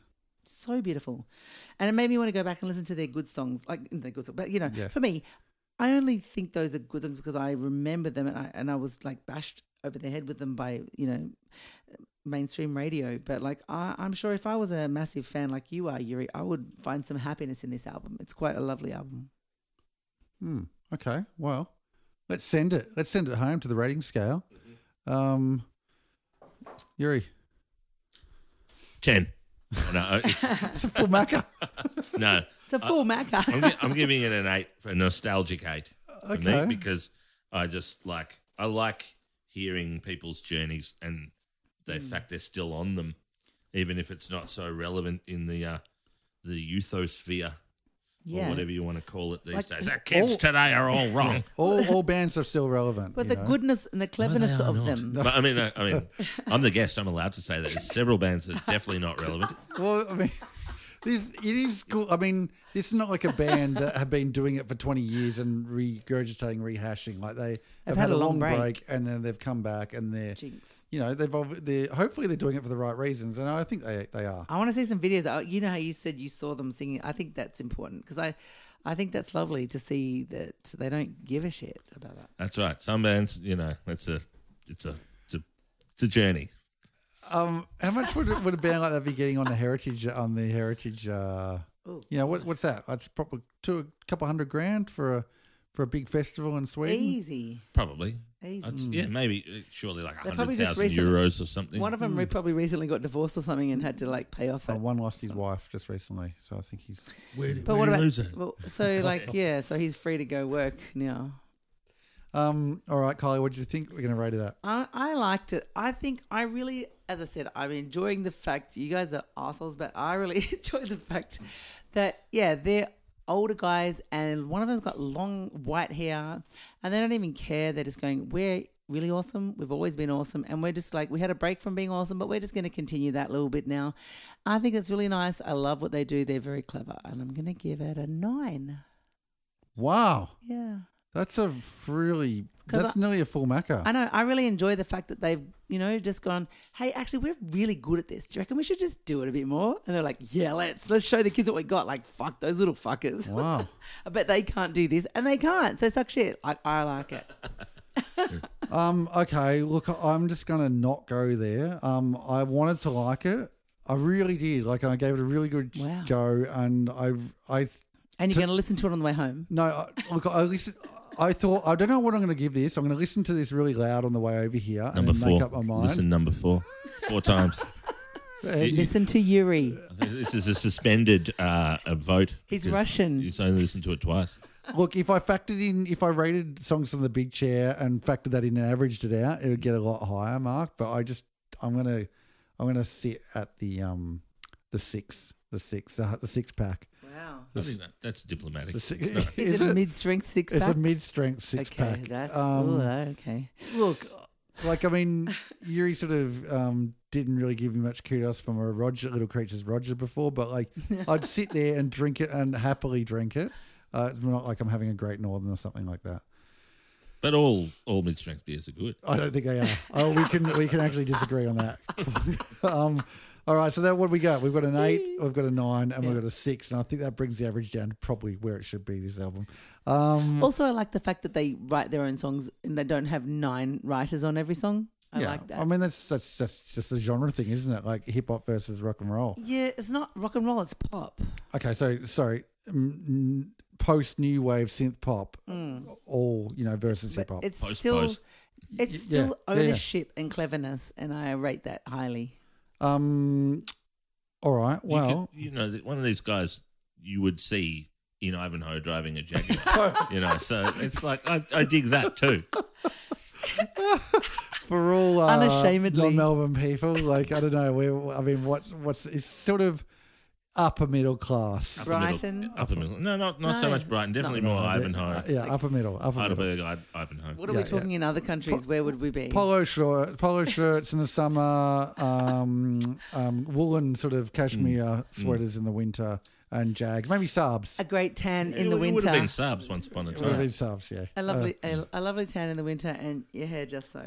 yeah. A little tolerance, not much tolerance. Um, look, Yuri, thank you so much for coming on. You're tonight. awesome, Yuri. Thank you. um, It's been What, a pleasure. what, what's coming up? Anything? I Is mean, there anything I've you got a forgotten to ask gigs? you? What's your next recording that you're doing? Oh, I have no idea. I, I live it in seventy-two hour window, Um, rolling what- window. what's your next gig? Uh, actually, I'm, I'm filling in for. Uh, well, I'm sort of show, taking the last few Cat Empire shows in Ah, place of Mr. Ryan right. Monro, yes. Fantastic. which is a daunting task. Put it that way. Um, no, I don't Double bass? Not for no you. double bass. No double bass for me. Right, I can okay. barely barely handle a single one. Um, um, but anyway, I mean, that, that's, uh, this that's is coming from a man who could wield his way around a cello with bass strings on it. I mean, you know, sure he could quite easily wield a double bass, but yeah. oh, it's been a long. It's been several decades. So you've Um, got Blues Fest coming up, I guess, haven't you? yeah, yeah, I, I, and I don't. I I assume it's still on. I mean, it's been raining a lot up there. I don't know what's. Well, yeah, yeah. we don't, we don't, it always rains up there. yeah. So yeah, um, it's good to know that you're gigging all the time, and I, I'm sure you you gigged probably in lockdown when everyone else didn't have gigs. You probably had secret gigs. No, no. Um, I'm semi-retired. Also, Yeah. can you please just? I just want to give a shout out to Meatloaf. I'm just one of these punishing humans who just And- talks about crypto now. What's? I wa- wish we had got on that. What is Meatloaf's cat friend's name? Is Uh, it Thelma? No. I, I, oh, there's there's several cats. Um, Oh, you uh, got it. You're you, there's Katie the cat you're with and no Elisa eyes. cat ladies Yeah. now, aren't you? yeah, and then there's porch cat in the backyard. Where do we just go? What, what That's just fine. happened? We're just doing, I'm just doing a shout out to Yuri's family. I Animals. just wanted to say hi because, like, you know, like yeah. Oh, you've got a cat called Meatloaf. Uh, it's a dog no, it's called the me. dog called dog Meatloaf. We watch, you know, like basically it's Meatloaf TV, isn't it? Yeah. Okay, great. So, That's good. Let's take it way out of the music industry for, for Yeah. a nice closer. so Cat Empire, Bamboos, um, yeah. Bits and pieces. And we didn't even talk. Oh, you know the one thing we didn't even talk about. I wanted to talk about in the intro. What? We didn't even get to it. Was the um the finishing up of the legendary Christmas night party. oh my God, Yuri, the Oh, it's- Christmas parties. It's, when no, is it no, we're, happening we're, again? we're, we're back. We've, we've, Was it how many times did you have it off? Uh, w- well, it's been one actually, just the one, because there was a Phew. really tiny party for some OG crew uh, during the where we were permitted to in 2020. yeah.